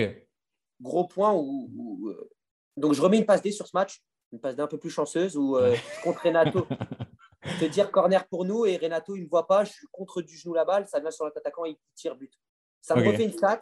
Ah, mais c'est une stat, on les prend. On perd 3, on perd 3 ce match, mais par contre, euh, l'adjoint, je sais que l'adjoint de, il vient me voir à la fin du match, il me dit un bonhomme. Il me dit honnêtement, je suis très très étonné de, ton match. Et là, je sens qu'aux yeux de tout le monde, je monte euh, un peu Ouais, tu as pris de la valeur. Ils me disent, OK, bon, et contre la N3, c'était de son niveau qui jouait, enfin, qui jouait. Là, Ligue 1.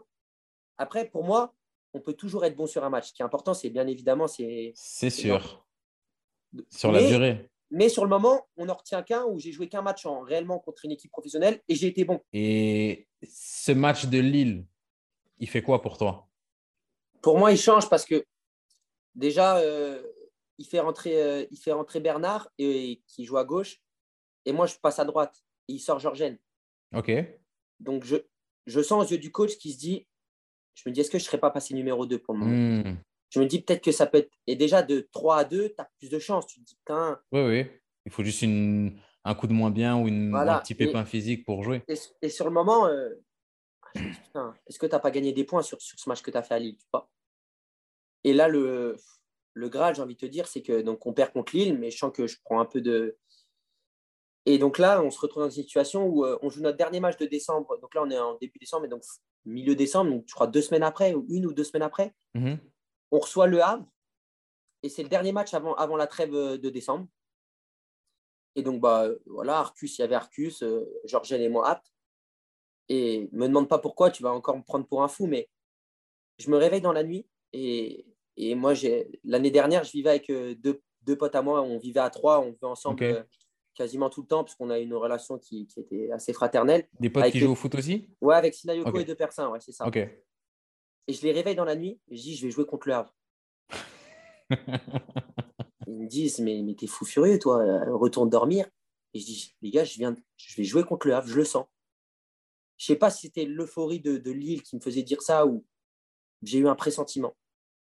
Alors, il ne faut pas qu'on me voit en bizarre, mais le lendemain, Arcus Covid. Je lui ai jamais souhaité, je lui ai jamais souhaité de mal. Hein. J'ai jamais souhaité du mal à n'importe quelle personne pour le Ah, je te crois, t'inquiète. Et donc, on est dans une situation où il n'y a plus que Georgène et moi. Et donc, lui, comme moi, on ne sait plus trop qui est deux, trois. Donc, le coach, on voit qu'à l'entraînement, il hésite, il met une fois moi, une fois Georgène, etc. Et la veille du match, il va voir Georgène, il dit C'est toi qui joues demain à l'arrière droit.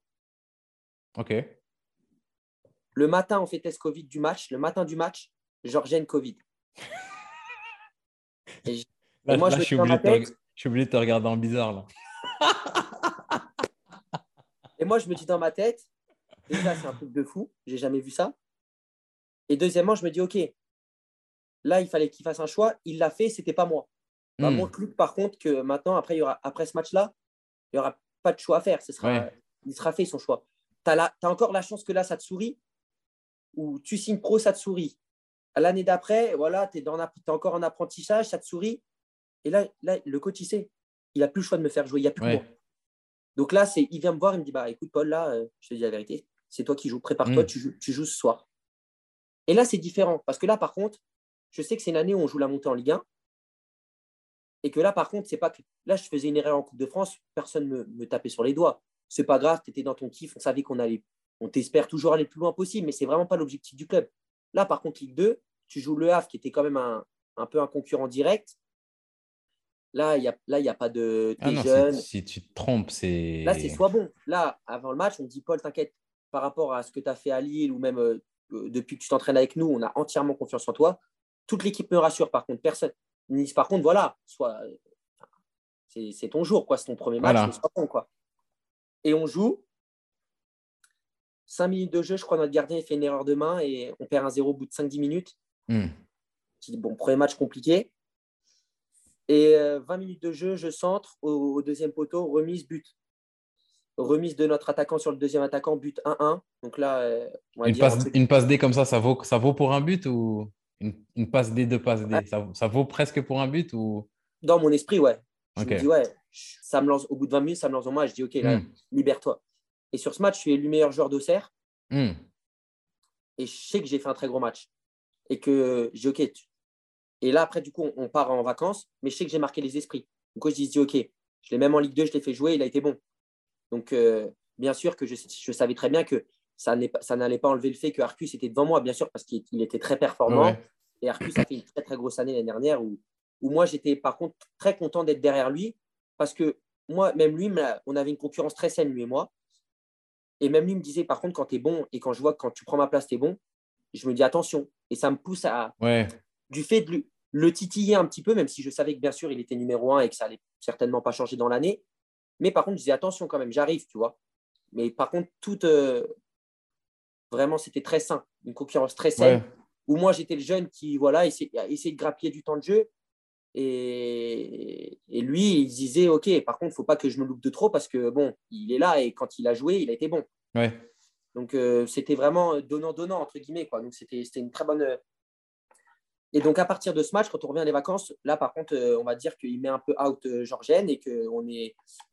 et que je suis passé en gros numéro 2. Quoi. OK. Et donc là, on revient des vacances. Covid de partout dans l'équipe. Et je me retrouve à faire mon deuxième match directement pro à la reprise en tant que dev centre contre Grenoble. Pelnard blessé, Joubal Covid et Gauthier Loris blessé, donc les trois dev centres. Et je me retrouve avec Quentin Bernard dans l'axe à jouer dev centre.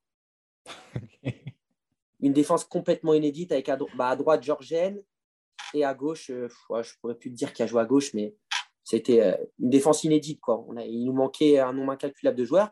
Mais c'est pareil, on est à la course à la montée, on est en janvier bah, même si ce n'est pas ton poste euh, que le coach veut te faire jouer, même s'il manque 10 000 blessés, il n'y a pas d'excuse. Hmm. Il n'y a pas à la fin du match, dommage. Au final, on gagne ce match, on fait un clean sheet, on gagne 1-0. On a une, action dans le- une ou deux actions dans le match. Charbonnier qui marque, qui fait un super euh, jeu avec Autrette. Et on gagne 1-0 et on, mar- et, on, et- et on fait clean sheet avec euh, Quentin derrière.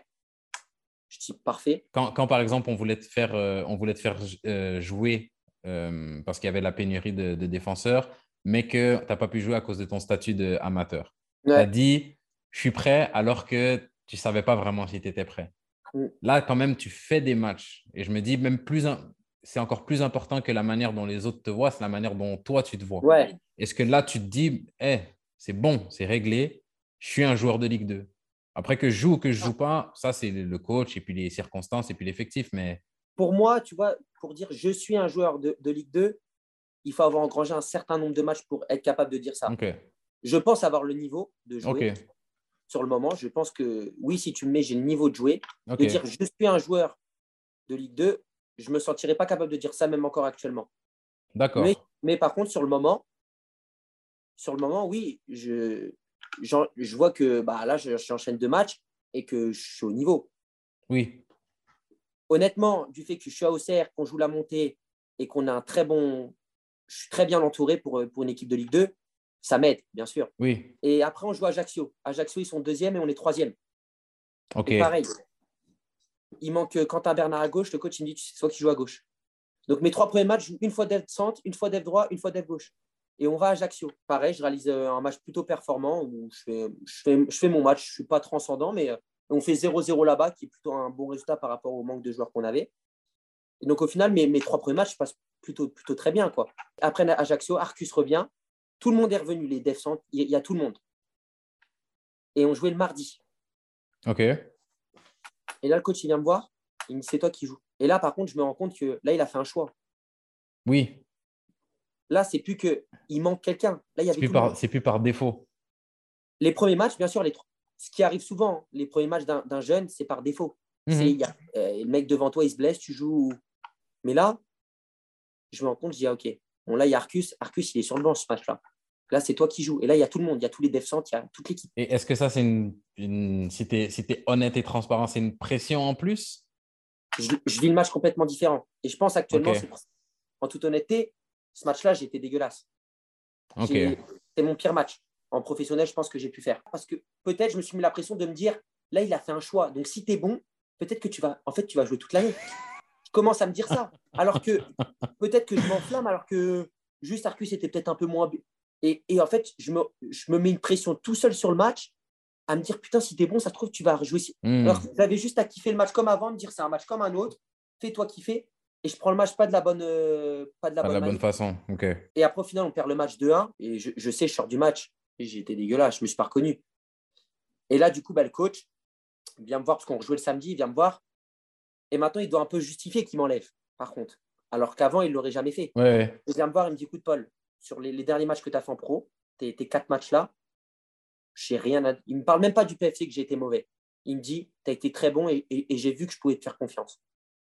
Par contre, là, Arcus revient et, et je vais le remettre parce que moi, j'ai un 11. Il me dit, par contre, je te préviens, là, maintenant, c'est Arcus qui va jusqu'à la fin de l'année. Arrivé à l'année prochaine, quand on repart sur une prépa, ça, va être, ça sera 50-50, ce sera le meilleur qui joue. Là, moi, j'ai tendance à pas trop bouger mais mon équipe que j'ai en début d'année. Ah, non, ce qui, se tient et puis tu vas chercher une montée. l'équipe, Faut... Ouais, marchait très bien, on était, on n'avait pas bougé du top 5 de l'année, ce qui se tient.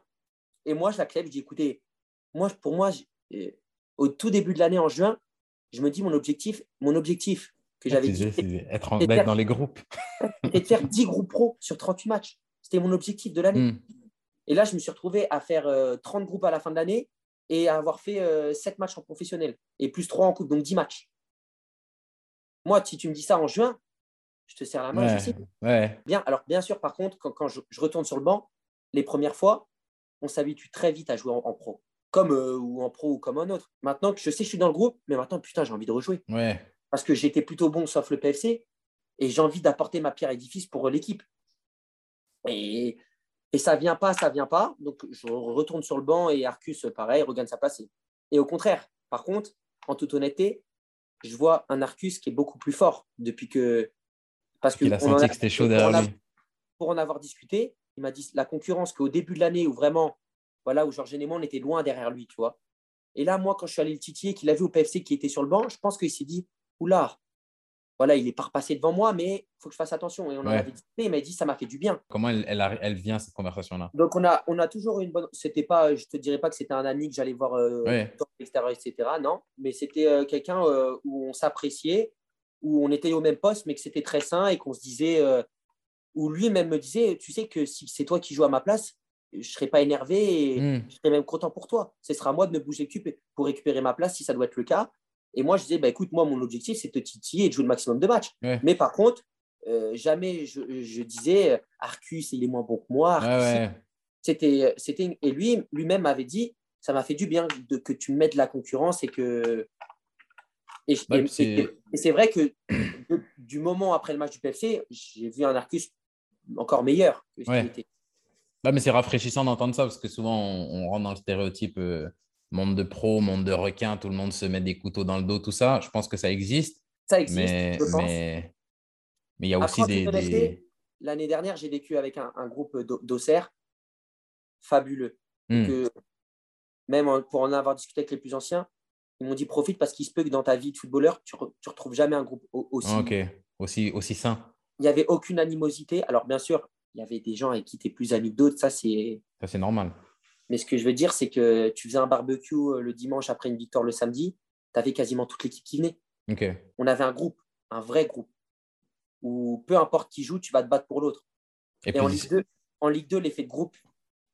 En Ligue 1, tu as besoin d'autre chose. Mais en Ligue 2, déjà, tu as, un, un, très très bon groupe. Et en plus, tu as un coach qui ramène euh, sa tactique et nos qualités qu'on avait, des très grosses qualités l'année dernière, qu'il faut dire en Ligue 2, tu peux dire que tu joues la montée. Et donc, du coup, pour en, pour en finir sur cette saison, je, rejoue, euh, je rejoue un match euh, contre le Havre, où pareil, Arcus, euh, Arcus blessé, il me semble, où il reste, je crois que c'est dans les dix derniers matchs de, de, Ligue 2. Donc là, on est vraiment à la bataille avec Ajaccio pour la deuxième place, tout ce qui s'est un peu envolé. Et pour la 4-5 aussi, on doit être au coude à coude. Et le Havre, pareil, ils sont sixième, je crois, ils titillent pour être dans les cinq premiers. Et on va là-bas. Et je, suis sur le même côté avec Sinayoko, donc mon pote, où je t'ai dit, voilà. Et nous, on attendait que ça. On faisait que dire aux, plus anciens en rigolant mettez-nous du même côté, vous allez voir ce qu'on va faire. Et là, ce jour-là, il arrive. Et à la compo. Et par contre, les anciens nous disent au début du match vous avez parlé, les gars. Et là, c'est plus des blagues. Maintenant, il faut assumer. Et ce match-là, on perd 1-0 à la mi-temps et on égalise à 1-1 en, début de deuxième. Et le truc, c'est qu'on prend un rouge. Donc, on a 10 contre 11 et il va falloir aller chercher la victoire parce que derrière, ça, on, peut, se retrouver sixième en un match, mmh. c'est coude à coude. Et à 10 contre 11, on arrive à gagner ce match. Et je sors un très, très bon match, un, bon un match avec, et, mon pote aussi fait un très gros match. Et à la fin, les anciens viennent nous voir et disent Vous avez parlé, et là, vous avez agi. Mmh. nous ont tous, je me rappelle, ce jour-là, ils nous ont tous serré la main en disant Vous êtes des petits branleurs à, à nous dire ça, mais mais, mais vous avez répondu présent. Ouais. Et après, tu vois, je fais encore un très bon match, mais c'est pareil, Arcus, il revient et il joue et ça ne pose pas de problème. Parce que moi, ma mission, c'était quand tu me mets, sois bon et aide l'équipe. Hmm. Et donc après arrive, euh, arrive la, fin de, la fin de saison où euh, on finit troisième et on se rend compte que bah, là, la saison, elle n'est pas finie encore pour nous. Parce qu'il y a des, des, barrages. Les fameux barrages. Et, euh, et du coup, bah, il y a PFC Sochaux, 4-5e, qui joue. C'est Sochaux et Sochaux, ils viennent à la maison et c'est un match sec. Et là, c'est le match. Là. Donc là, je suis sur le banc, je suis dans le groupe, je suis sur le banc. Et là, on sent que c'est la match de la peur parce qu'on est chez nous. Nous, eux, ils ont, plus rien, ils, ont, ils ont tout à gagner. Et là, sur ce match-là, c'est nous, on a tout à perdre parce qu'on est hmm. chez nous. Le stade, d'ailleurs, c'est sur les 5-6 dernières journées, le stade plein de chez plein. Les supporters sur Amiens, dernier match de championnat qui nous attendent avec. Il y a peut-être 5, je sais pas, 3-4 000 personnes qui nous attendent à l'arrivée du bus et c'est hmm. deux heures avant le match tu te dis, les gens, là, c'est une autre dimension. Ouais. compte, et c'est le moment que tu te rends compte que le foot, c'est autre chose. C'est hmm. plus, plus la même chose. C'est vraiment, tu fais vibrer les gens et ça, c'est magnifique. Et là, c'est là que les anciens nous disent, euh, à nous les plus jeunes, vous voyez ces moments-là, peu importe si on monte ou pas, peut-être dites-vous que dans votre carrière, vous ne les revivrez plus jamais, hmm. des moments aussi forts. Donc, même si ça vous paraît lambda, parce que, bah, par exemple, pour moi, c'était ma première année réellement en pro. Et donc, pour moi, bah, comme j'avais vécu qu'avec des victoires cette année-là, tu dis, ça toujours être comme ça. Je me disais que bah, ouais, pro, c'est magnifique et tout va être euh, beau tout rose, tu vois. Et les anciens me disaient, profite. chaque moment, même si tu joues, tu joues pas, profite et kiffe le moment. Et, et du coup, on joue, on joue euh, Sochaux. Et là, stade plein, c'est une ambiance incroyable. Et là, 0-0, prolongation. Et là, on voit que le match est ultra fermé. Les deux, ils veulent pas prendre le but, tu vois. Personne ne veut prendre le premier but. Et nous, on essaye d'être. Bah, tu te dis que si tu en prends en prolongue, c'est mort. Tout le monde est fatigué. Tu sais, tu as 38 matchs hein, dans, dans, dans, la saison. là, là, ça joue qu'au mental, plus personne. Tout le monde est fatigué d'aller en vacances en soi. Alors oui, tu as envie de monter en Ligue 1, mais tu n'en peux plus, tu vois. Et donc, c'est vachement fermé, il n'y a pas d'action. Pour la petite anecdote, euh, Quentin Bernard, 119e, crampe, et je rentre du coup à ce match-là. Ok. Mais je rentre une minute, tu vois. Et le seul ballon que je touche, c'est de la main. Mais je me dis, je rentre une minute, par contre. mais je me dis que tu rentres une minute, Paul. Mais tente rien, par contre, parce que si tu rentres 30 secondes et que tu fais la dinguerie un peu chose, le foot, c'est fini. Hein. Tu n'as plus de foot. Hein. Parce que là, là, malheureusement, par contre, on se rend compte que dans la ville, etc., parce que c'est une ville qui vit pour le foot, plus ça se rapprochait, qu'on sentait qu'on pouvait monter, plus même les commerçants nous disaient que c'était nous qui allions faire revivre la ville, qui les faire hmm. revivre eux, que tout était mort depuis 10 ans qu'on était en Ligue 2 et que ça allait changer. Donc on avait la pression de tout le monde là qui était, qui était quand même en nous, tu vois. Et donc là, au moment des pénalties, et moi en soi, je suis dans les 10 pour pouvoir tirer. Et moi, je dis à tout le monde, par contre, je n'ai pas touché un ballon du pied, les gars, j'ai touché qu'un ballon de la main. Donc oubliez-moi, moi, si je dois tirer, c'est vrai. Parce que sur le moment, voilà, déjà, je ne suis pas un titulaire cette année-là. Euh, je suis rentré une minute, donc je ne suis pas dans le mood du match. Et déjà, je pense que je n'ai pas d'expérience, je suis un jeune. Donc même eux, ils savent que ce n'est pas à moi de tirer. Et, moi, je sais que c'est, même si je tire plutôt pas mal, les, déjà, je tire très rarement les pénalties. Et je sais que ce n'est pas à moi. Mais par contre, je sais que ça peut arriver à moi. Oui, ça peut arriver jusqu'à toi. Donc je me dis, écoute, si ça arrive jusqu'à toi, sois prêt, mais j'espère que ça n'arrive pas. et là, premier penalty de Sochaux, notre gardien, il sort directement dès le premier, et nous, on fait 5 sur 5. Hmm. Et donc là, le stade, il rentre en ébullition, tout le monde rentre sur le stade. Sauf qu'au fond, on n'est pas, pas encore monté. Mais les gens, pour eux, c'est déjà une étape. C'est déjà fabuleux, tu vois. Et là, du coup, on joue Saint-Etienne. Et ça s'enchaîne vite parce qu'on joue le, le samedi, là, le match de barrage et on fait mercredi, dimanche les matchs de. donc, euh, donc on, tombe Saint-Etienne. On se dit, bon, c'est une équipe euh, qui est dans le mal, qui potentiellement, avec les joueurs qu'ils ont, ils n'ont rien à faire ici par contre. Parce que des joueurs de très grosse qualité, quand pas des Boangal et tout ça, c'est des mecs au niveau très largement de Ligue 1, tu vois. Mais que maintenant, par contre, à Sochaux, on avait tout à perdre. Là, on n'a plus rien à perdre. Hmm. Et là, le discours de tout le monde, c'est non, on se fait kiffer sur deux matchs et on voit. pour nous, notre saison, on l'a réussi. Le Graal, c'est qu'on monte. Mais tu veux faire quoi de plus de finir troisième avec 74 points, il me semble? Un truc qui n'est jamais arrivé. Avec ça, tu montes automatiquement. Tu tapes Sochaux, c'est toi, tu as fait le taf. Maintenant, tu es contre Saint-Etienne et. Et personne ne l'a jamais fait monter avec les barrages, tu vois. Et donc, match, euh, je suis sur le banc, pareil, sur le, match aller. Et là, tu sens Saint-Etienne, sur la première mi-temps, je vois qu'on joue un peu avec la peur et Saint-Etienne qui est au-dessus quand même. Tu sens que c'est fort. Et donc, on perd un 0 et là, Perrin, anecdotique, qui est formé à Lyon, qui est un Lyonnais, pur Lyonnais, il rentre les 15 dernières et 88e, il légalise. Et franchement, un 0 chez nous, je pense qu'on n'y croit même pas en allant là-bas parce qu'il hmm. faut qu'on gagne, faut qu'on gagne là-bas. Ouais, au vu du match que vous avez fait aussi. Et là, il marque, il légalise et on se dit, ah ouais, un petit but là-bas ou même un nul, au moins ça nous emmène au péno. Ouais. Mais par contre, tout est relancé en un but. Et donc, euh, mais tu vois, ambiance de, à ce moment-là, ambiance vachement détendue dans la semaine même pas de pression dans les joueurs. Il n'y a, pas le, cliché du, de l'électricité dans l'air où tu sens un truc à l'entraînement. Je pense que de leur côté, ouais. Mais de notre côté, pas du tout. Une ambiance comme si on était en plein milieu de la saison, qu'on jouait le de tableau. Honnêtement, hmm. personne ne se prenait la tête. Tout le monde avait conscience de ce qu'il avait à faire. Tout le monde savait à peu près qu'il allait être dans le groupe. Et donc là, on va à, Saint-Etienne. L'avantage, l'avantage c'est qu'il leur manque une tribune qui, est, qui sont privées. Mhm. Mais par contre, on arrive dans un chaudron à l'échauffement où j'ai par contre, j'ai jamais vu ça de ma vie. Ouais. C'est une ambiance où c'est. es sifflé de partout. Tu as toute une tribune, même s'il leur en manque une, tu as l'impression qu'il y, a 150 000 personnes qui te crient dessus. Et là, tu sens vraiment que eux, c'est le match de la mort, par contre. Par contre, que hmm. eux, nous, on est dans un kiff à se dire on joue dans des ambiances de fou. Mais eux, ils sont. Si on descend, on est mort. Hmm. Et je pense que c'est eux qui ont la peur sur ce match-là. Tu vois, eux, je sais pas comment ils le ressentent. Je ne peux pas discuter avec un gars de Saint-Etienne. Mais c'est eux qui tremblent. Nous, on ne tremble pas. Et on arrive au vestiaire à la mi-temps 0-0. Match assez fermé, il y a un petit peu de casse, mais rien. quand, quand tu as un match comme ça et que tu es sur le banc, tu as, envie, envie de rentrer? Je suis footballeur, donc j'ai toujours envie de rentrer. En tant, en tant que défenseur, c'est différent, je pense. Ouais. Si j'avais l'opportunité d'être excentré ou attaquant, je me dis. Oui, là tu veux, là, tu veux toujours rentrer. Tu te dis, je vais faire la je diff. Je me dis, imagine, je mets le but libérateur. Hmm. En tant que défenseur, dans l'animosité du match, je ne dis pas que j'aurais eu peur de rentrer parce que j'aurais jamais peur.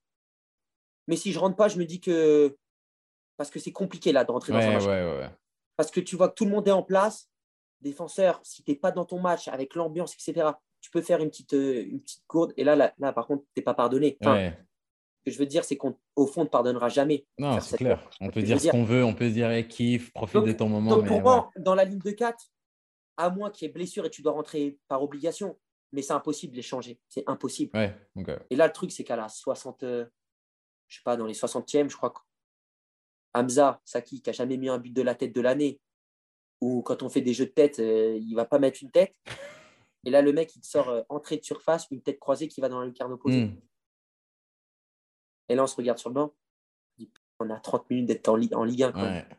Et là, par contre, le temps, il paraît vraiment, vraiment long. Et là, quand on, quand on parlait de gestion de match, c'est quoi la, la, la, On parlait de gestion de match tout à l'heure. C'est quoi la, la réaction on se dit on ferme. J'étais pas sur le terrain pour le, pour le ressentir, donc c'est un peu compliqué. Mais je pense que sur le moment, là, là tu n'as plus de gestion parce que tu te dis, en soi, tu ne veux pas attaquer pour mettre le deuxième parce que là, il n'y a pas forcément. Bah, il a un intérêt que oui, tu plies le match, mais. Et tu te dis, si tu subis trop à être trop défensif, tu vas encaisser, encaisser. C'est compliqué. Là, je pense que tu, joues le match et tu, vois un peu. Hmm. C'est compliqué, c'est compliqué à dire sur, ce moment. Et là, par contre, on sent que le stade dans les 30 dernières, c'est. Je pense que Saint-Etienne, il vit un peu un calvaire. Là, tu, sens l'animosité du match. Et le truc, c'est qu'assez rapidement, au bout de peut-être. Euh, il y a 10 minutes qui passent. Et nous, toutes les minutes, tu dis, il n'y plus qu'à 19 minutes d'être en Ligue 1. là, tu te rends compte en fait du truc. Ou à 0-0, tu te dis, ouais, bon, bah, tu te rends pas. Et quand il y a un 0 pour nous, tu te dis, c'est un truc de ouf quand même. Là, ça serait. Là, tu te rends compte que par contre, c'est pas comme euh, où il n'y avait pas encore le premier match. Là, le premier match, il est passé. Là, tu es dans le match, il te reste plus que 20 minutes. Là, ouais, là, tu es à 20 minutes du, du, jugement dernier. C'est ça. Et là, euh, peut-être 70e, je crois, ils égalisent. Et là, moi, dans ma tête, je me dis honnêtement, c'est le but qui va nous tuer, tu vois. Hmm. Parce que là, eux, ça leur relance. Et nous, l'espoir qu'on avait déjà d'avoir marqué un but où on n'avait pas eu beaucoup d'actions, on a marqué un peu sur l'une de nos premières actions franches. Je me dis, il va falloir soit tenir la baraque pour aller au péno ou soit remarquer. Là, je me dis honnêtement, en tout cas de l'extérieur, ça va pas être facile. Mais hmm. j'y crois parce que j'ai confiance en mon équipe et je sens qu'on peut le faire. Donc là, 1-1 à la fin du match, prolongation. Et là, quand on se rassemble, tu sens que tout le monde, tout le monde est mort, mais tout le monde a la dalle et tout le monde va aller le faire, tu vois. Et il se passe trop rien dans les, dans les prolongations. Les deux, ils ont peur. Et là, penalty encore. T'es rentré à la fin du match ou pas, Non, là, je, ne rentre pas et, et donc du coup là, je suis pas sur le terrain, mais je, suis comme si je l'étais. Donc nous, on a l'avantage que notre, notre capitaine euh, Birama Touré, il gagne, il gagne la pièce et il se met où il n'y a, personne. du côté du but, il n'y a, a, a, pas un supporter. Parce que là, tu tires de l'autre côté où il y a 20 000 personnes. Ah, c'est chaud. une horreur. Franchement. Et donc, on, se fait ça. Et déjà, eux, ça les tue. Et par contre, tu regardes toutes les tribunes, même les côtés, hein, ils sont tous descendus en bas, hmm. prêts, à, rentrer sur le terrain. Tu le vois, tu te dis, ça va être chaud. Et eux, l'avantage qu'ils ont, c'est qu'ils ont vu notre séance. Et les cinq mêmes tireurs, c'est les cinq qui retirent contre Saint-Etienne. Hmm. Mais j'ai confiance en eux, je me dis, ils vont le faire. Et là, euh, notre gardien, il arrête premier pénalty de bout il l'arrête. Donc tu dis, tu en as un d'avance. Donc tu te dis, mathématiquement, si tu es 5 qui marquent, tu es sûr à 100%. C'est bien. Il faut juste pas en rater. Premier, il marque, deuxième, il marque, troisième, il marque, quatrième, il marque. Et, là, et eux aussi, ils marquent. Au final, personne ne se rate aussi. Et là, on arrive à notre capitaine qui a marqué le cinquième contre Sochaux, qui va prendre la balle. Et là, c'est des émotions honnêtement, je pense que, de mon avis, dans aucun autre métier, tu pourras vivre ce, genre hmm. d'émotions. C'est des émotions, elles sont vraiment, pour le coup, indescriptibles. C'est, tu te dis, c'est un penalty. Et sur le moment, tu ne te rends même pas compte, mais tu es au point de monter en, vivre une montée à ce niveau-là. C'est... Et là, tu me le dis, là, j'ai des. Je me suis rasé la tête tout à l'heure, là, j'ai des frissons juste là. Ouais, parce que, et, toute l'année, en fait, toute l'année, évidemment que tu vois, au début de l'année, tu as l'objectif de monter. Mais comme l'année, ça avance petit à petit, tu n'y penses même pas en vrai. Es, tous les matchs, tu es focus pour ça. Mais là, par contre, tu te dis, tu as un penalty de montée. Et là, là, là tu es là, tu es, es, au moment. Et là, il marque. Et le, le dirigeant du, match, il nous avait dit par contre, à voir les supporters comment ils sont, même que vous gagnez ou perdez, vous foncez directement au vestiaire. Mm. Vous doute bien que quand ils marquent, personne ne plus personne l'a écouté. Ouais. On fonce sur notre, euh, notre capitaine. Mais par contre, honnêtement, maintenant, là, c'est la peur. Tu as, 50 000 personnes qui sont en train d'en- d'envahir le terrain pour, pour faire, je sais pas, mais, mais des fous furieux. Tu vois, tu tournes ta tête, là, tu les vois, eux, ils courent et tu te dis, c'est pas les 5 CRS. Ouais. qui- Et donc là, on, on se lève tous et par contre, on court. Et là, on voit des fumigènes de partout qui arrivent. Et là, par contre, au moment où on arrive au vestiaire, qu'on est en sécurité, Voilà, l'explosion. là, c'est l'explosion. Là, c'est là, c'est indescriptible. Et pour te dire, ce soir-là, on est bloqué 4 heures à Saint-Etienne, on ne peut pas bouger. mais ces 4 heures-là, tu n'en as vraiment rien à faire, Ouais. vulgairement, mais tu t'arrêtes pas de chanter, tu- tu fais tout et n'importe quoi, mais tu es en Ligue 1. Tu fais. Tu as tout le monde qui t'appelle, tu vois, tu vois des larmes de bonheur, des mecs qui sont papas de famille, qui ont, qui ont vécu des montées, et ils disent, mais cette montée-là, avec les barrages, Ouais. mais Saint-Etienne en Ligue 2, un club historique, il n'y aura pas plus beau. Hmm. Et comme on était, comme je t'expliquais avant, on était un groupe, un groupe magnifique, et, et ça se renforce au lien, parce que moi, je peux te dire que toutes ces personnes avec qui je suis monté, je me souviendrai une, chacune d'elles, tu vois. Ouais. Bah ouais, ce mec-là, je suis monté en Ligue 1 avec lui quand même. Et là, tu vois, il n'y avait même plus, comme je t'ai dit, de remplaçant titulaire. Moi, tu vois, au final, un mec où j'ai fait 7 matchs et plus 3 en Coupe de France, donc 10 matchs dans l'année, pour moi, c'est comme si j'avais joué toute l'année, que j'avais Ouais. fait 40 matchs. Là, il n'y avait plus de statut, de, de, de... Là, c'était tout le monde était ensemble. Et, et après, du coup, on part, on prend l'avion. Après 3-4 heures, on arrive à partir parce qu'ils ont réussi à évacuer tout le monde. On prend l'avion, on voit les, on voit les, les vidéos à Auxerre, ce qui se passe. Et on dit que c'est une dinguerie. On dit pour du foot ce qui se passe. Hmm. La ville est envahie partout. Ça bouge de partout. C'est un truc de fou, en fait. Et, et, et tu te rends compte que le foot, une petite ville de 30 000 habitants, tu as limite les 30 000 personnes qui sont Ouais. dehors pour, pour un match, ce que tu leur as procuré. On voit les images du, du stade parce qu'ils avaient mis un écran géant qui, qui était blindé comme si on jouait là-bas. Et tu vois tout le monde qui, limite des, qui ont des larmes comme si c'est eux, ça allait changer leur vie, alors que Ouais. ça leur change rien en soi, tu vois. Et c'est là que tu te rends compte que le foot, c'est impactant pour la, pour la vie des gens, pour la vie des supporters. Enfin, ça ramène des émotions que je pense nulle part ailleurs, ça peut amener. Et là, tu n'as qu'une envie, c'est de pas. Tu t'arrêtes pas de faire la fête. Ouais. Ah bah, pour te dire, hein, pour la petite anecdote, après, on sort tous ensemble. euh, C'était le dimanche, donc on sort sur Auxerre, mais avec les familles, on a, on a le patron de la boîte là-bas qui nous avait, qui avait ouvert spécialement pour nous. Et nous, carrément, on a dit à tous les supporters, si eux qui ont rien demain qui veulent venir, tout le monde est venu dans la boîte. Hmm. C'était la fête. On avait rendez-vous à 10h pour la remise de la médaille euh, euh, du- de- à la mairie, etc. Mais quasiment personne n'avait dormi jusqu'à 10h. Ouais. On voulait jamais que ça s'arrête. On voulait jamais que ça s'arrête. Et là, il n'y avait pas de. Il y avait femmes, enfants, joueurs. Quand ça retombe, tout ça, parce que là, il y a la montée en, en- en Ligue 1, mais et là, ça, même moi, tu me racontes l'histoire, ça me fait vibrer. Une fois que tout ça redescend, quand tu, quand tu le, le- le- je ne sais pas combien de temps ça met, mais Ça tu met- regardes en met- avant et tu te dis quoi? C'est quoi la suite? Tu dis c'est quoi la suite, mais tu dis déjà, on l'a fait. Hmm. Et un an, c'est long. Et des fois, tu as plein de projets au début qui aboutissent pas. Et tu te dis, euh, ces moments-là, et maintenant avec du recul, ou maintenant, ça fait euh, quasiment, bah, ça fait, ça fait 6-8 mois. Et tous ces moments-là, quand je les revois sur mon téléphone, etc., je me dis, j'ai vécu une année, je donnerais je sais pas combien pour y retourner, tu vois. Ouais. De monter de Ligue 2 à Ligue 1. Parce que Ligue 1, après, c'est les médias, c'est les grands clubs, c'est les grands joueurs.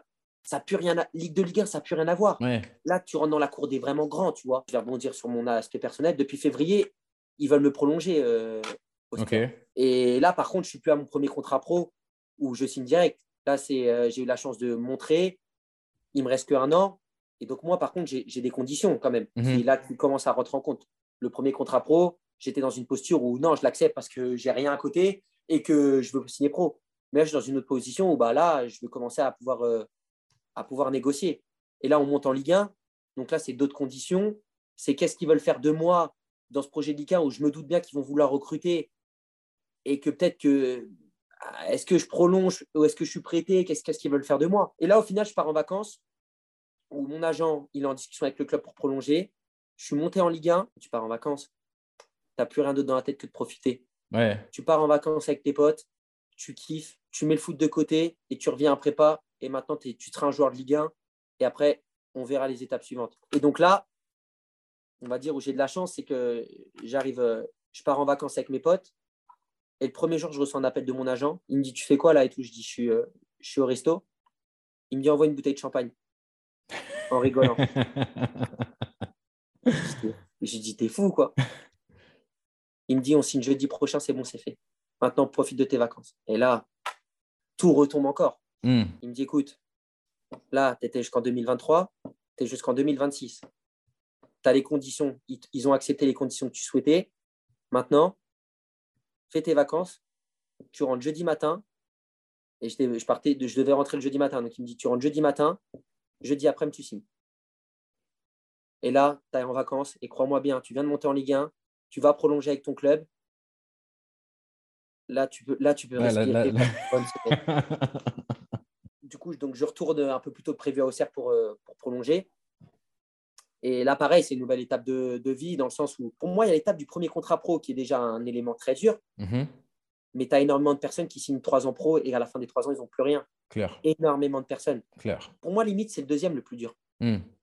Parce que si dans les trois ans, il y a beaucoup de joueurs, malheureusement, en trois ans, ils ne jouent pas en pro. Ou ils font un match et puis après, ils, ils- redescendent en réserve, etc. Et moi, du fait que j'ai joué en pro et qu'ils ont voulu me prolonger parce que été plutôt performant, là maintenant, comme m'avait dit mon agent, au moment où tu prolonges, tu n'es plus le jeune pro. Tu es jeune par ton âge, mais par contre, tu n'es plus le, le petit pro qui a son premier ouais. contrat. Non, t'es pro. Là, maintenant, là, va falloir t'affirmer. Je ne te dis pas de- d'arriver devant les anciens et de leur manquer de respect, mais il va falloir t'affirmer sur le terrain que maintenant, tu es un professionnel comme tout le monde maintenant. Mhm. Et euh, j'ai une discussion auprès d'Auxerre. De base, ils m'ont dit écoute, tu passes numéro 2, Arcus. Sauf qu'Arcus, il ne prolonge pas à Auxerre et il part. Ok. Donc, j'arrive à la prépa. Je suis numéro 1. Georgène est numéro 2. Et le coach dit à Georgène qu'entre guillemets, il veut qu'il parte en prêt parce qu'il ne compte pas sur lui. Et je sais qu'ils veulent recruter un, de- un dev droit. Parce qu'évidemment, je ne vais pas être tout seul en Ligue 1 à mon poste. Ouais. Je me- Et, euh, et là, j'ai euh, j'ai une discussion avec le directeur de recrutement. Il me dit écoute, je me suis beaucoup battu pour ça et la direction aussi parce que j'ai la chance que la direction d'Auxerre m'a m'a apprécié. Il me dit je vais recruter euh, un joueur, pas pour qu'il soit numéro un, mais pour qu'il soit en concurrence avec lui. Un jeune euh, joueur très prometteur euh, qui est en équipe de France, un 2003, donc qui est plus jeune que toi. Bon, par contre, qui a, qui a de l'avenir parce qu'il est en équipe de France, etc. Mhm. Tu as plus de matchs en pro que lui et pourtant j'en avais 10. Il dit, mais par contre, ce sera toi ou lui. Et donc là, c'est Brian Pereira qui arrive du RC Lens, donc un jeune 2003 euh, très prometteur. Et Pereira, il arrive, donc en milieu de la prépa. Et franchement, sur les, sur les premiers matchs, il casse tout. Hmm. Et moi, j'ai, j'ai, euh, à ce moment-là, je pense que. Et je prends une claque d'ailleurs par, euh, par un des joueurs qui s'appelle euh, Rémi Dugimon, qui est un, qui est un ancien que je respecte beaucoup et qui m'a, qui m'a beaucoup aidé, dans le sens où. qui est très cash et qui dit les choses et qui a toujours vu un gros potentiel en moi. Et par contre, si je suis pas bon, il va me le dire et ça va Ouais. faire mal. Et un jour, on va boire un verre avec l'équipe euh, tranquillement. euh, et, et moi, je lui dis, euh, parce qu'on fait un amical, et Pereira joue les 90 minutes, et je joue pas une minute, je rentre pas, contre 3. Mhm. Et ça, c'est euh, l'avant-dernier match de prépa avant la reprise de Ligue 1. Et moi, je suis pas content. Ouais, c'est un message. Ok que tu mettes Pereira, mais laisse-moi 30 minutes. Ouais. Et moi, du Gimo, il me dit, euh, devant tout le monde, il dit, c'est c'est tout à fait normal ce qu'il a fait, le coach. Parce que depuis la prépa, et que tu vois que tu es numéro 1, numéro 2, tu es dégueulasse, tu pas du tout à ton niveau de ce que j'ai pu voir les matchs que tu as fait en Ligue 2. Mhm. Et il me dit alors que lui, depuis qu'il est arrivé, il est en train de tout casser. Il me dit Moi, je suis coach, je fais exactement pareil. Je te fais même pas rentrer parce qu'en toute honnêteté, tu n'es pas du tout à ton niveau. Et là, jamais de la vie, je te mets titulaire en Ligue 1. Mhm. Sur le moment, je le prends mal. Je, je lui dis Je peux te parler, toi. T'es fou, quoi. de me dire ça. Et je rentre chez moi. Il a peut-être raison. C'est vrai qu'en ce moment, peut-être que je me, je me, je me donne pas peut-être à fond l'entraînement parce que j'ai Mm. l'impression que c'est bien. Je viens de prolonger, que je commence à avoir une vie, euh, une vie assez sympa. Je suis numéro 1, numéro 2 en Ligue 1. Que demander de plus? J'aurais jamais imaginé cette situation il y a un an. Et en fait, je me dis, en fait, c'est vrai que par contre, à l'entraînement et les matchs que j'ai fait en prépa, où le coach serait plus réconforté dans son idée, Paul, ok, là, je vais mettre numéro 1, c'est quasiment sûr. Parce qu'il- où je fais des matchs corrects. Corrects, voire moyens. Mhm. Et on fait dernier match de prépa, où là, il me met titulaire contre le Red Star. On joue contre Red Star. Où là, par contre, je suis plus performant quand même. Je fais euh, 60 minutes, où là, euh, je me suis déjà un peu réveillé, tu vois. Parce que tu vois, à cette discussion, tout le monde a dit Polo, on dit la vérité. Parce que je pense que je suis quelqu'un d'apprécié dans le vestiaire, où, où je suis un petit jeune qui aime, qui aime un peu, euh, qui s'entend bien avec tout le monde, qui aime un peu provoquer tout le monde, mais, mais, mais où on m'apprécie. Et, euh, et là, sur le moment, quand il a dit ça, tout le monde a dit c'est vrai qu'on ne te reconnaît pas, tu n'es pas à ton niveau. Mhm. Et moi, je ne me rendais pas compte. Je dis, bah, moi, je me trouve plutôt, euh, plutôt bien. Sur le moment, je n'avais pas une autocritique de moi qui était bonne, je pense, sur ce, sur ce moment-là. Et c'est vrai que là, ça me met, euh, ça me met une claque. Et dès le lundi, je dis, pas bah, par contre, là, je vais, je vais montrer à tout le monde que là, je suis plus le même. Et le match, pareil, je fais 60 bonnes minutes. Pereira rentre, pareil. Il fait 30, minutes toujours dans sa lancée. Et là, on arrive à la première semaine de Ligue 1. On joue Lille. Mais est-ce que ça ne serait pas le destin de revenir jouer à Du mardi au, vendredi, le coach il met direct clic et je suis titulaire. Je suis titulaire tout le long. Et je fais une, je une bonne semaine. Je m'entraîne bien. Là, je suis focus. Là, tu n'es pas loin d'être titulaire en, en, Ligue 1 quand même. Veille de match, il refait une dernière mise en place. J'entends Pereira, joue balle. Hein? Il s'est trompé là, il y a une erreur. et le coach, il remet la même équipe et il met Pereira à ma place. Hmm. Et là, direct, bah, les Bernard et tout viennent me voir un peu à part. Ils me disent T'inquiète, des fois, il fait ça, ça veut rien dire. Ça se trouve, c'est toi qui vas jouer. Je ne le sens pas, je le sais. Je le sais que la veille du match, c'est bizarre. je le sens pas. Et là, il dit rien à Pereira, rien à moi. On ne sait rien jusqu'à la, la causerie du lendemain. Normalement, vous savez quand même la veille qui va jouer ou il faut lire entre les lignes dans la mise en place C'est là où tu sens. Il y a parfois, il faut lire entre les lignes. Et parfois, par exemple, quand tu as un jeune joueur ou le coach là, en Ligue 2, souvent, il venait me voir l'année dernière, il me dit Paul, demain, prépare-toi, tu vas jouer. Ok, ok, oui. Quand, souvent, quand tu es un jeune joueur où tu n'es pas habitué à être titulaire, il vient de parler. Oui. Mais euh, ça dépend. Et donc, du coup, euh, j'attends la causerie et dans ma tête, je ne le sens pas. Je dis c'est mort, c'est mort, c'est mort. Et, euh, et, en plus, je charriais mon pote Sinayoko de Persin parce que lui, il ne devait pas jouer sur ce match contre Lille. Et moi, je suis titulaire. Et donc, il dit, après, à contre-coup, il me dit que, que, je bombais un peu cette semaine. Il me dit, tu, me parles un peu moins que d'habitude, tu as l'air concentré. Il me dit, on dirait. Et là, quand il voit que le vendredi, il m'enlève de l'équipe, il explose de rire. Il me dit, tu vois, tu, bombais toute la semaine. Là. Dit, tu te retrouves dans la même équipe que moi, des remplaçants jour-là. Et, euh, et là, le dimanche, ça sort la causerie. Joli, remplaçant. Elle fait mal, celle-là, un peu. écoute, en soi, pas que tu reviens de loin, mais entre guillemets, tu t'y attendais pas. Là, te plains pas parce que tu n'es pas titulaire encore en Ligue 1. Bosse plus. Tout le monde te l'a dit que tu n'as pas fait une bonne prépa, bah, c'est mérité. Voilà. Et lundi prochain, tu reviens, tu défonces tout. Et ça, tu, ça, tu dis ça avec le recul de maintenant ou sur le coup déjà non, Sur le moment, je suis énervé. Oui. Je suis énervé. Pourquoi? Parce que toute la semaine, il m'a mis quand même. Oui. Et je suis énervé. Si toute la semaine il met Pereira, je suis moins énervé que, que sur le moment. Ouais, ouais, je vois. Ouais, c'est la déception de. C'est la déception. Et là, on joue Lille. On perd 4-1 le match. Malheureusement pour euh, Pereira, il fait une passe dans l'axe qui coûte un but. Mhm. Et je m'en souviendrai toujours. Là, je pense que l'adjoint, par rapport à ce qu'il m'a dit, il avait plaidé pour que ce soit moi qui joue ce, match-là. Et à la mi-temps où il y a 3-0, où Pereira il fait, fait cette petite erreur qui, qui, lui coûte cher malheureusement pour, euh, pour lui, il me dit, euh, il m'attrape par la, en rigolant par l'épaule, par il me dit, tu vois, il y a des fois, c'est le destin. Et il y a des matchs dans ta carrière, tu apprendras qu'il ne faut pas les jouer. Hmm. Il me fait passer ce message que, tu vois, si tu avais joué et qu'il y avait 3-0 à la mi-temps, et c'était possible que tu fasses la même erreur que lui, et eh ben, tu jouerais plus de l'année. Ouais, on rajoute à ça la, la mauvaise prépa, là, tu, vas direct à la cave. Ou malheureusement, Pereira, où là, il a fait une erreur qui peut arriver à tout le monde. Mais comme c'était entre lui et moi un peu chaud, et bah directement, ça l'a un petit peu blacklisté, entre guillemets. Le dimanche, on joue à 15h, à 18h, je sais déjà que c'est moi qui joue le prochain match. Je, le sais. Donc moi, je suis déjà focus à me dire, il a eu sa chance. Malheureusement, collectivement et individuellement, il n'a pas saisi parce que collectivement, ça n'a pas été non plus. Parce que s'il fait l'erreur et qu'il gagne 3-2, elle passe inaperçue. Rien qui allait. Et là, à la fin du match, je me dis, ah ouais, tu vois, ce, ce match-là, au final, tu vas peut-être être content de ne pas l'avoir joué. Et deuxième match, on joue Angers chez nous. Et là, le, le coach vient me voir, du coup. il me dit C'est toi qui joues ce week-end. Il vient voir euh, deux jours avant. Il me dit C'est toi qui joues ce week-end, prépare-toi et sois bon. Et je fais un gros match. Je fais un gros match. On fait 2-2 euh, on fait on se fait égaliser. Où là, je me rends compte, c'est physiquement. Par contre, 70e. L'horreur de ce match, en fait, c'est que j'ai Ounou sur moi, au début, qui est un bon joueur, mais qui ne va pas te provoquer. Par contre, 70e, crampé de partout. Sauf qu'à 70e, il y a Bouffal qui est rentré. Et Bouffal, lui, c'est pas nous. Hein. Lui, c'est de gagner ou perdre. Je pense qu'il s'en fout pas, mais dans le sens où il se dit, moi, je vais venir t'appuyer. Parce que moi, au moment où il rentre, j'ai des crampes. pour te dire, 20 dernières compliquées, très compliquées.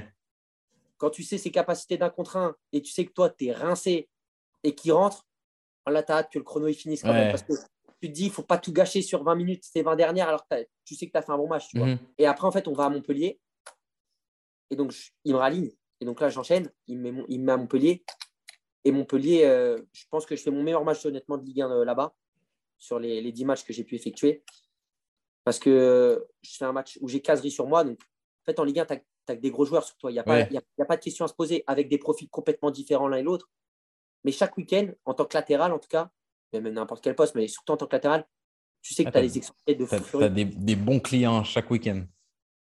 Et Kazri, bah, on sait, hein, c'est pas forcément rapide. Par contre, c'est provocateur, il se place super bien, etc. Et sur le match, plutôt satisfait comment je, comment je le tiens. Et l'élément un peu déclencheur qui me fait encore grimper dans l'idée du coach, c'est qu'il y a un 1 et me demande pas ce qui me passe par la tête parce que j'ai pas forcément un profil comme ça. Je me retrouve à aller dribbler Sako dans la surface. Et 80e, je provoque un péno pour le A1-1. Euh, et, on marque le péno, on gagne 2-1. Donc, euh, pas en tant que sauveur, je n'irai pas jusqu'à là, mais en sens où là, je mets vraiment ma pierre à l'édifice pour la victoire de l'équipe, avec un gros match en plus défensivement, mhm. etc. Et donc là, après ce match-là, je me dis, OK, je pense que maintenant, il n'y a, plus, y a plus de. Jusqu'à temps que tu fasses, fais pas le con, mais tu vas, tu vas jouer. Tu vas jouer. Et tu... Mais après, là, on est à ton deuxième match de Ligue 1. Tu finis par, euh, par en enchaîner quand même. Ouais, parce qu'au final, là, Furlan, je sens que j'ai sa confiance. Je sens qu'au niveau de tous les joueurs, au début, qui me disaient euh, Ok, en Ligue 2, oui, c'est vrai que tu as fait 5, as fait 5, 5, 6 matchs, 7 matchs, tu as été bon. Mais Ligue 1, ce n'est pas la même. Ouais. Et certains hésitaient. Enfin, c'est normal, parce que je peux comprendre qu'un jeune il se retrouve titulaire un peu euh, dans la gueule du loup comme ça. Et sauf que j'avais l'impression sur les premiers matchs, je leur rendais la, la, monnaie de la pièce entre eux. Moi, je leur disais, faites-moi confiance, je sais que j'ai les capacités. Mais par contre, il faut répondre présent sur le terrain après. Mhm. Et sur les premiers matchs, donc là, Angers, Montpellier, après on joue Strasbourg, on gagne encore. Et là, on est, on est septième de Ligue. Enfin, dans l'euphorie, au bout de la cinquième journée, je crois qu'on est 7, 7 8 de Ligue 1. Et je joue, je suis titulaire, donc je me dis tout va bien collectivement, individuellement. Je me sens, je sens que je suis en train de prendre le rythme, que de, je suis de moins en moins fatigué. Je fais, des, je fais des, plutôt des bonnes performances. Et après, donc j'enchaîne Rennes. Et là, on enchaîne une période compliquée où on joue Lyon, Marseille, Rennes. On a quatre gros matchs, des gros, et on sait que ça va être compliqué. Mhm. Mais on sait que par contre, on a engrangé des points d'avant qui vont nous faire du bien. Et là où je me suis rendu compte du niveau de la Ligue 1, c'est Rennes. Où je joue Rennes, on perd 1-0 à la mi-temps, plutôt mérité, mais euh, assez euh, mitigé des deux équipes.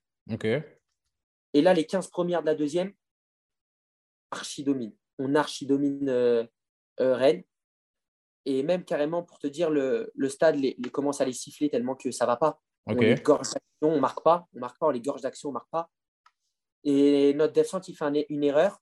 Goury face à face, but 2-0. Le match, il finit à 5-0, je crois. un match qui peut, dans les 15 deuxièmes, finir à 1-1 ou même 2-1 pour nous, tellement qu'on les atomisés. Moi, je me disais, mais il n'existe plus. Hmm.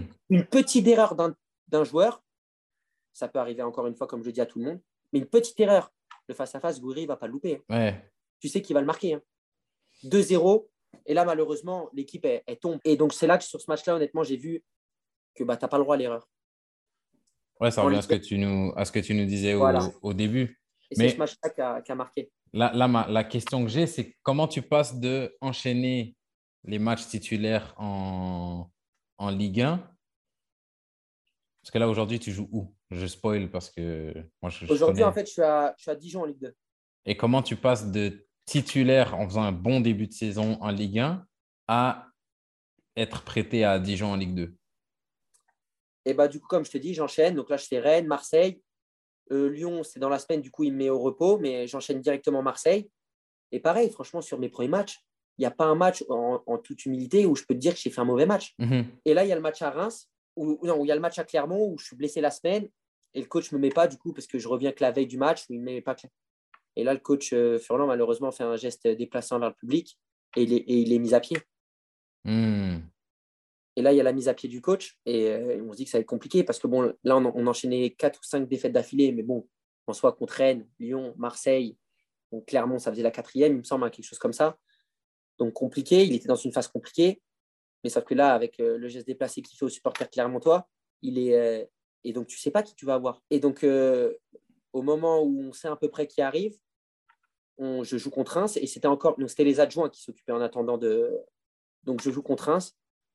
Et là, j'arrive à un match où, je suis moyen, où je fais vraiment, par contre, un, match moyen. Et je pense que c'est l'un des matchs clés parce que bah, le coach, il regarde, le nouveau, même s'il a hmm. regardé tous les autres matchs. Et on va dire, le petit problème avec Furlan, c'est que lui, c'était quelqu'un qui était beaucoup basé sur l'attaque. OK.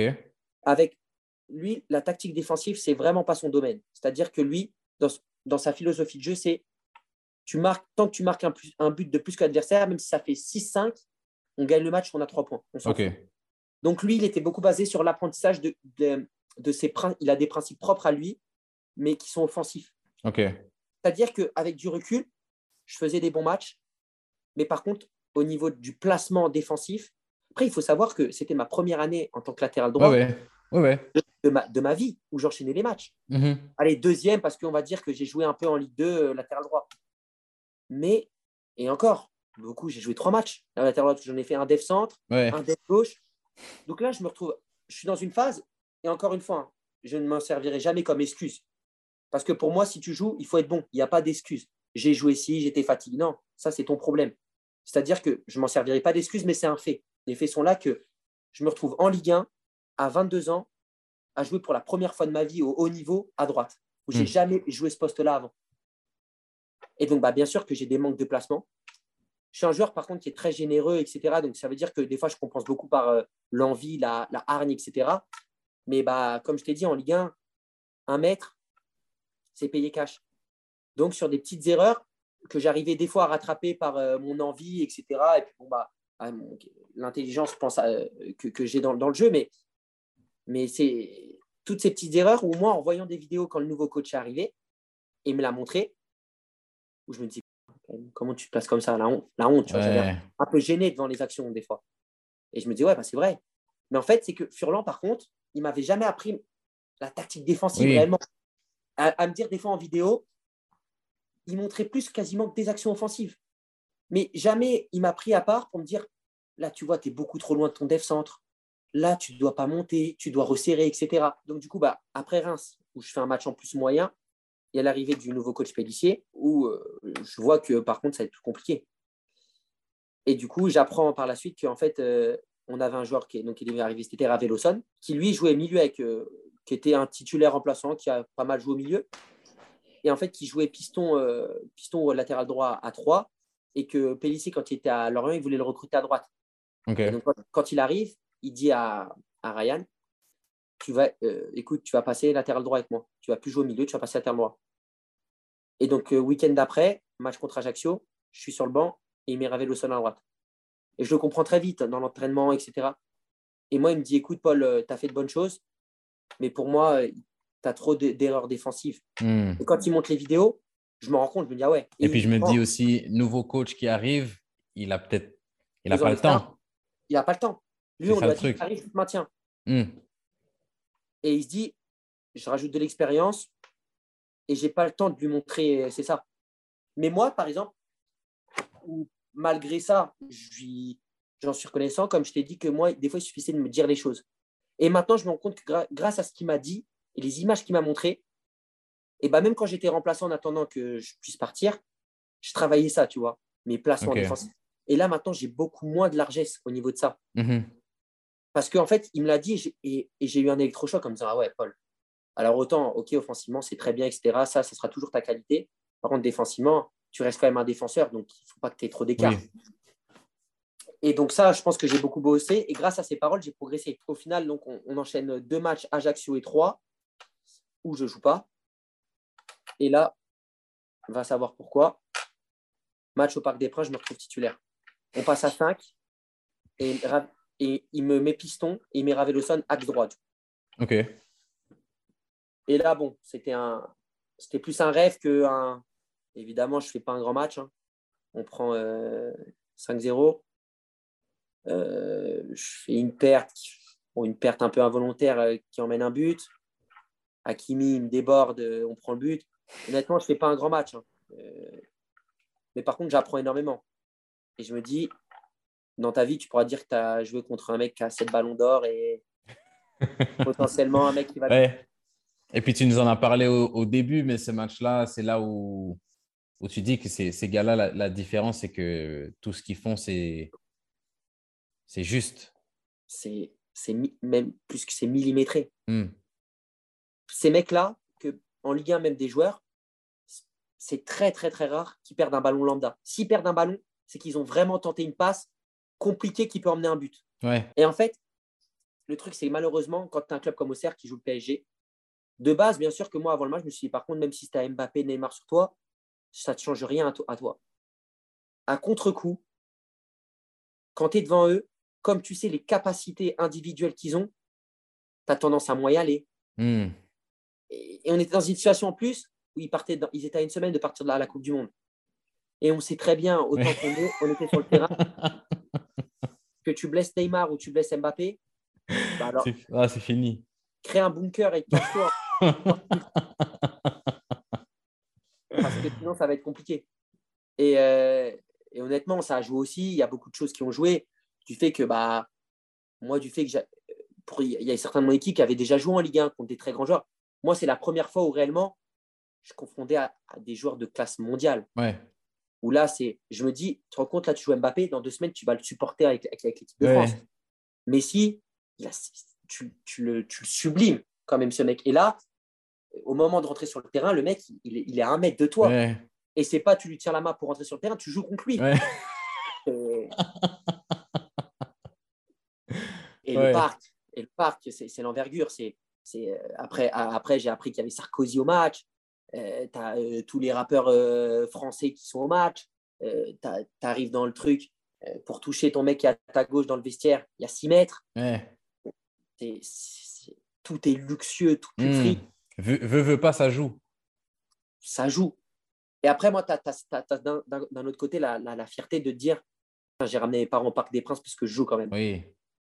Et ça, par contre, c'est une fierté qui restera. Hmm. Non, et puis, et puis de toute façon, comme tu, comme tu, tu l'as dit, par exemple, avec la saison avec, de, de, avec Auxerre où vous montez, à la fin, il y, a, il y a le jeu, il y a les matchs, il y a la performance, mais il y a aussi des moments, il y a des émotions. Et ça, ça a son importance. Il ne faut pas trop tout, tout euh, faut pas trop dédramatiser la chose. C'est que des fois, il y a des moments comme une montée, bah, c'est un moment dans ta vie. Bah, jouer, le, jouer des joueurs comme ça, ça reste un, moment. Et puis, il ne faut pas, faut pas s'en cacher. Et puis, en être fier, c'est une, une bonne chose. Comme tu dis, ramener tes parents au Parc des Princes, euh, c'est pas tout le monde qui peut dire ça. Et donc, du coup, pour en finir, euh, pourquoi j'ai débarqué à Dijon? Du coup, bah, là, c'est la trêve avec la Coupe du Monde. Donc, après le match mais je sais que j'ai joué, pas comme avec Furlan où j'ai joué parce que je méritais. Je sens qu'il a testé un coup et que ça bon, bah, n'a pas marché. Mais, mais je sais que quand je vais revenir en novembre, moi, pendant les vacances de novembre, j'appelle mon agent et je dis, je le sens pas. Je te Il me dit, mais là, tu es encore deuxième, bats-toi. Je dis, oui, c'est très bien que je suis quelqu'un qui me bat, qui va essayer de récupérer sa place contre coach qui l'a tort. Mais il y a des moments dans ta carrière où tu sens pas les choses. Et quand tu les sens pas, c'est jamais bon. Mhm. Mais je me dis, écoute, on va laisser passer les vacances. Et là, il y a une autre prépa. Donc, reviens à fond à la prépa et peut-être que tu vas réussir à regagner ta place. C'est comme, comme un début de saison. Et là, j'arrive à la prépa. Et au bout de deux semaines, je crois, de la prépa, le joker médical, il recrute ZDK de Lille, arrière droit. Hmm. Je dis, bon, j'avais raison. Ouais. D'un côté, ça ne me dérange pas parce que je le sentais, de une. Et de deux, le, truc vraiment qui me, qui me pousse à me dire que, que tant mieux, si j'étais resté deuxième et qu'il n'y a pas l'arrivée dans l'arrière droit, il ne me, laisse jamais partir. Et là, au moment où il arrive, c'est pas une libération. Et comme je ne le sentais pas, je préférais. J'appelle mon agent et je dis maintenant c'est bon, on peut partir parce qu'ils vont, ils vont laisser. Il m'a dit effectivement, tu avais raison. Là, c'est même plus question de se battre ou quoi. Quand tu es troisième, tu joues plus. Il me dit mais fais-moi confiance, c'est peut-être une bonne chose. Parce que si tu étais deuxième et que le deux gars devant toi, il performe et il ne se baisse pas, eh ben, tu ne joues pas de l'année. Alors que là, si tu pars, tu vas jouer. Dis-toi que tu as acquis 10 matchs et dis-toi, et moi, comme je me le suis dit, est-ce qu'en juin, je me serais imaginé faire 10 matchs sur 15 Parce que quand je pars, il y a 15 matchs qui ont été faits. Jamais. Jamais. Et donc là, je me dis, écoute, c'est la vie. Tu as l'arrivée d'un coach. Peut-être que si c'était Furlan, tu joues. Parce que, en toute honnêteté, ce qui fait mal, c'est qu'au moment où j'enchaîne les matchs et que je vois que je suis un titulaire, pas indiscutable, mais qui, est bien, moi, dans ma tête, je me vois faire 30 matchs sur 38 hmm. à ce moment-là. Et je me vois déjà aller jouer au vélodrome, aller jouer, euh, faire ci, faire ça. Je me vois déjà connaître euh, ce qui est contradictoire. En juin, jamais je me serais dit je serai à 10 matchs sur 15. Mais par contre, au bout de 3-4 mois, je suis titulaire. Enfin, il y a 3-4 mois là, de maintenant, il y a 3-4 mois, si tu me disais tu vas te retrouver à aller jouer en Ligue 2, parce que tu vas plus jouer en Ligue 1 et tu vas, et tu vas partir d'Auxerre en prêt, je t'aurais dit, je t'aurais dit, alors toi, Ouais. tu te trompes. Ouais. Et c'est là où, par contre, tu te rends compte que le foot, d'un, d'un, d'un côté comme de l'autre, ça va à une vitesse qu'on a qu'on ne se rend pas compte. Mm. Du coup, j'appelle mon agent et je dis écoute, vois avec, vois avec Auxerre dans un premier temps si eux sont chauds que je parte. Tu leur expliques que là, je suis passé honnêtement troisième, tout le monde est au courant, il faut que je joue. Il faut que je joue. Il reste 20-25 matchs, que ce soit n'importe où. Il faut qu'à la fin de l'année, je sois quasiment 30 matchs. Mhm. Et là, à la fin, je dis écoute, mais je me suis vite, par contre, très rapidement, je me suis, euh, je me suis pas obstiné à me dire, euh, Putain, je veux quand même rester en Ligue 1 pour aller au Vélodrome, même si c'est sur le banc. Moi, j'étais dans une situation, tu as, connu d'être titulaire, c'est quoi? Tu veux plus être sur le banc, même si c'est en Ligue 2 et que ça fait mal, parce que c'est pas les mêmes affiches. Euh, tu te voyais finir l'année en Ligue 1 et jouer 30 matchs, Ouais. c'est pas grave. Ça fait mal, mais je l'ai très vite assimilé, je l'ai très vite euh, Accepté. accepté. Voilà, c'est ça, très vite accepté. Et donc, euh, mon agent, au bout d'une semaine, me rappelle et me dit écoute, Auxerre, ils sont d'accord que tu partes. Aucune option d'achat sera acceptée. Ils veulent que tu partes dans un club où tu as six mois et, et que tu as des engagements de jeu. Je dis bah, écoutez, maintenant, moi, vous savez que je suis prêt à aller jouer en Ligue 2. Pas dans n'importe quel club.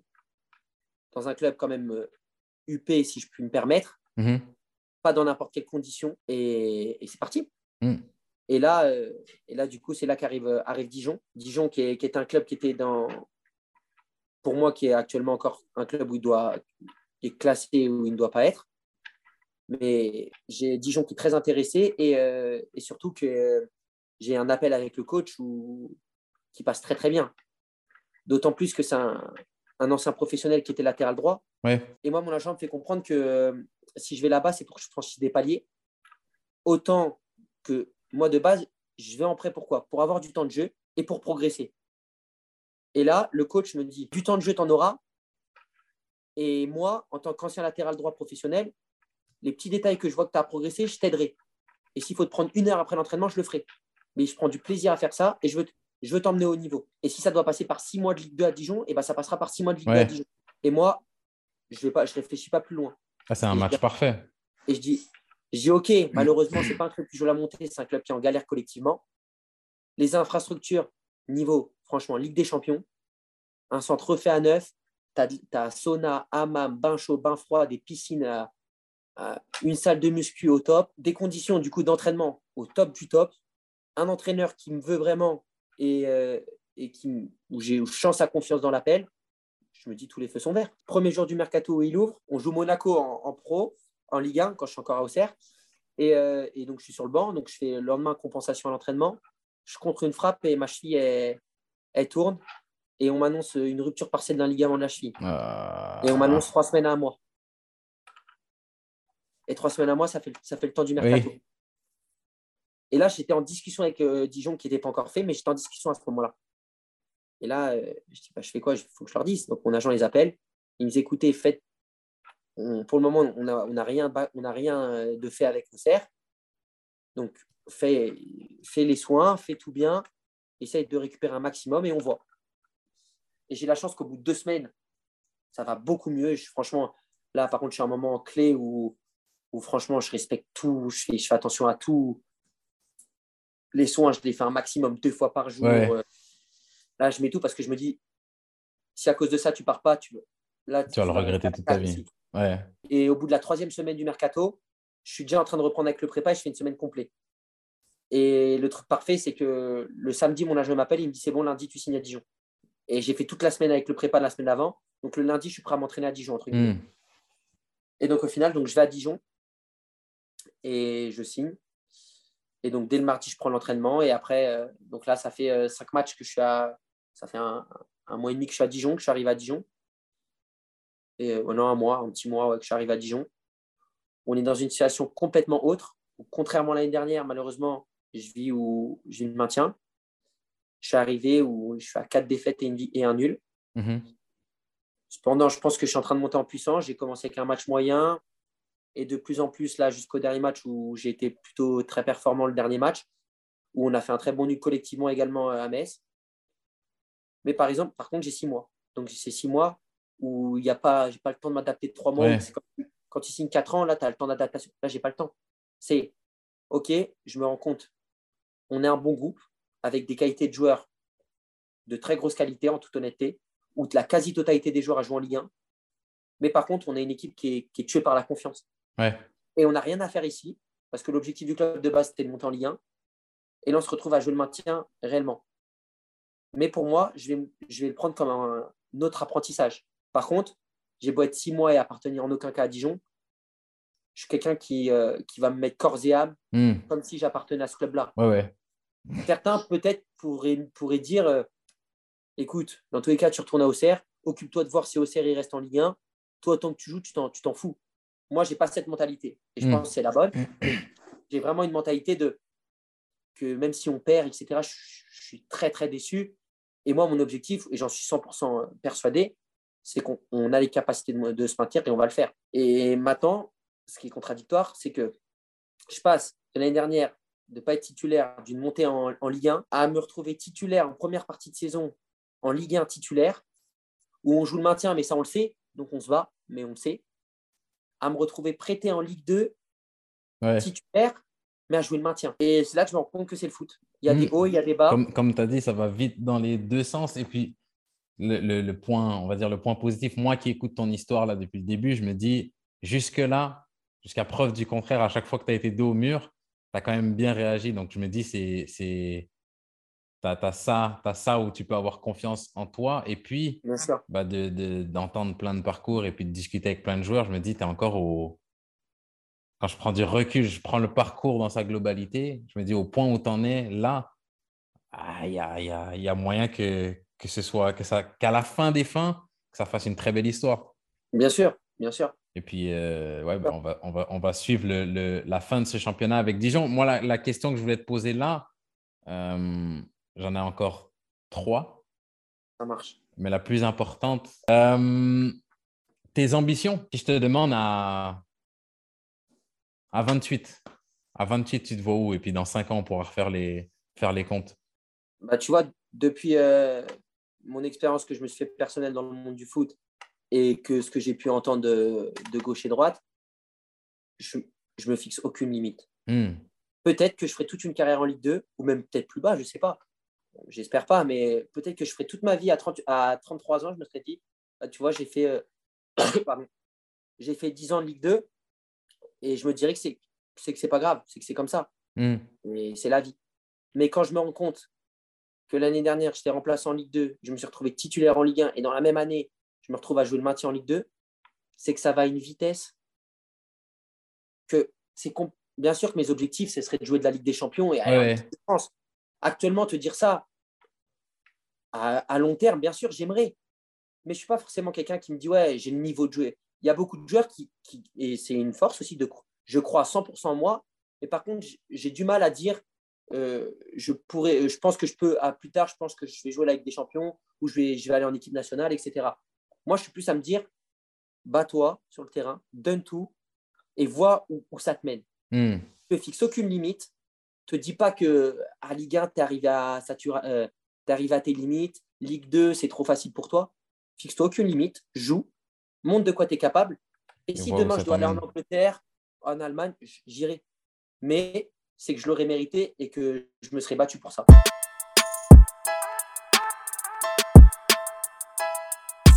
C'est tout pour l'épisode d'aujourd'hui. Je tiens encore à remercier Paul d'avoir participé de cette livrée de manière aussi honnête. Merci à vous d'avoir été des nôtres. Et en attendant la prochaine fois, prenez soin de vous.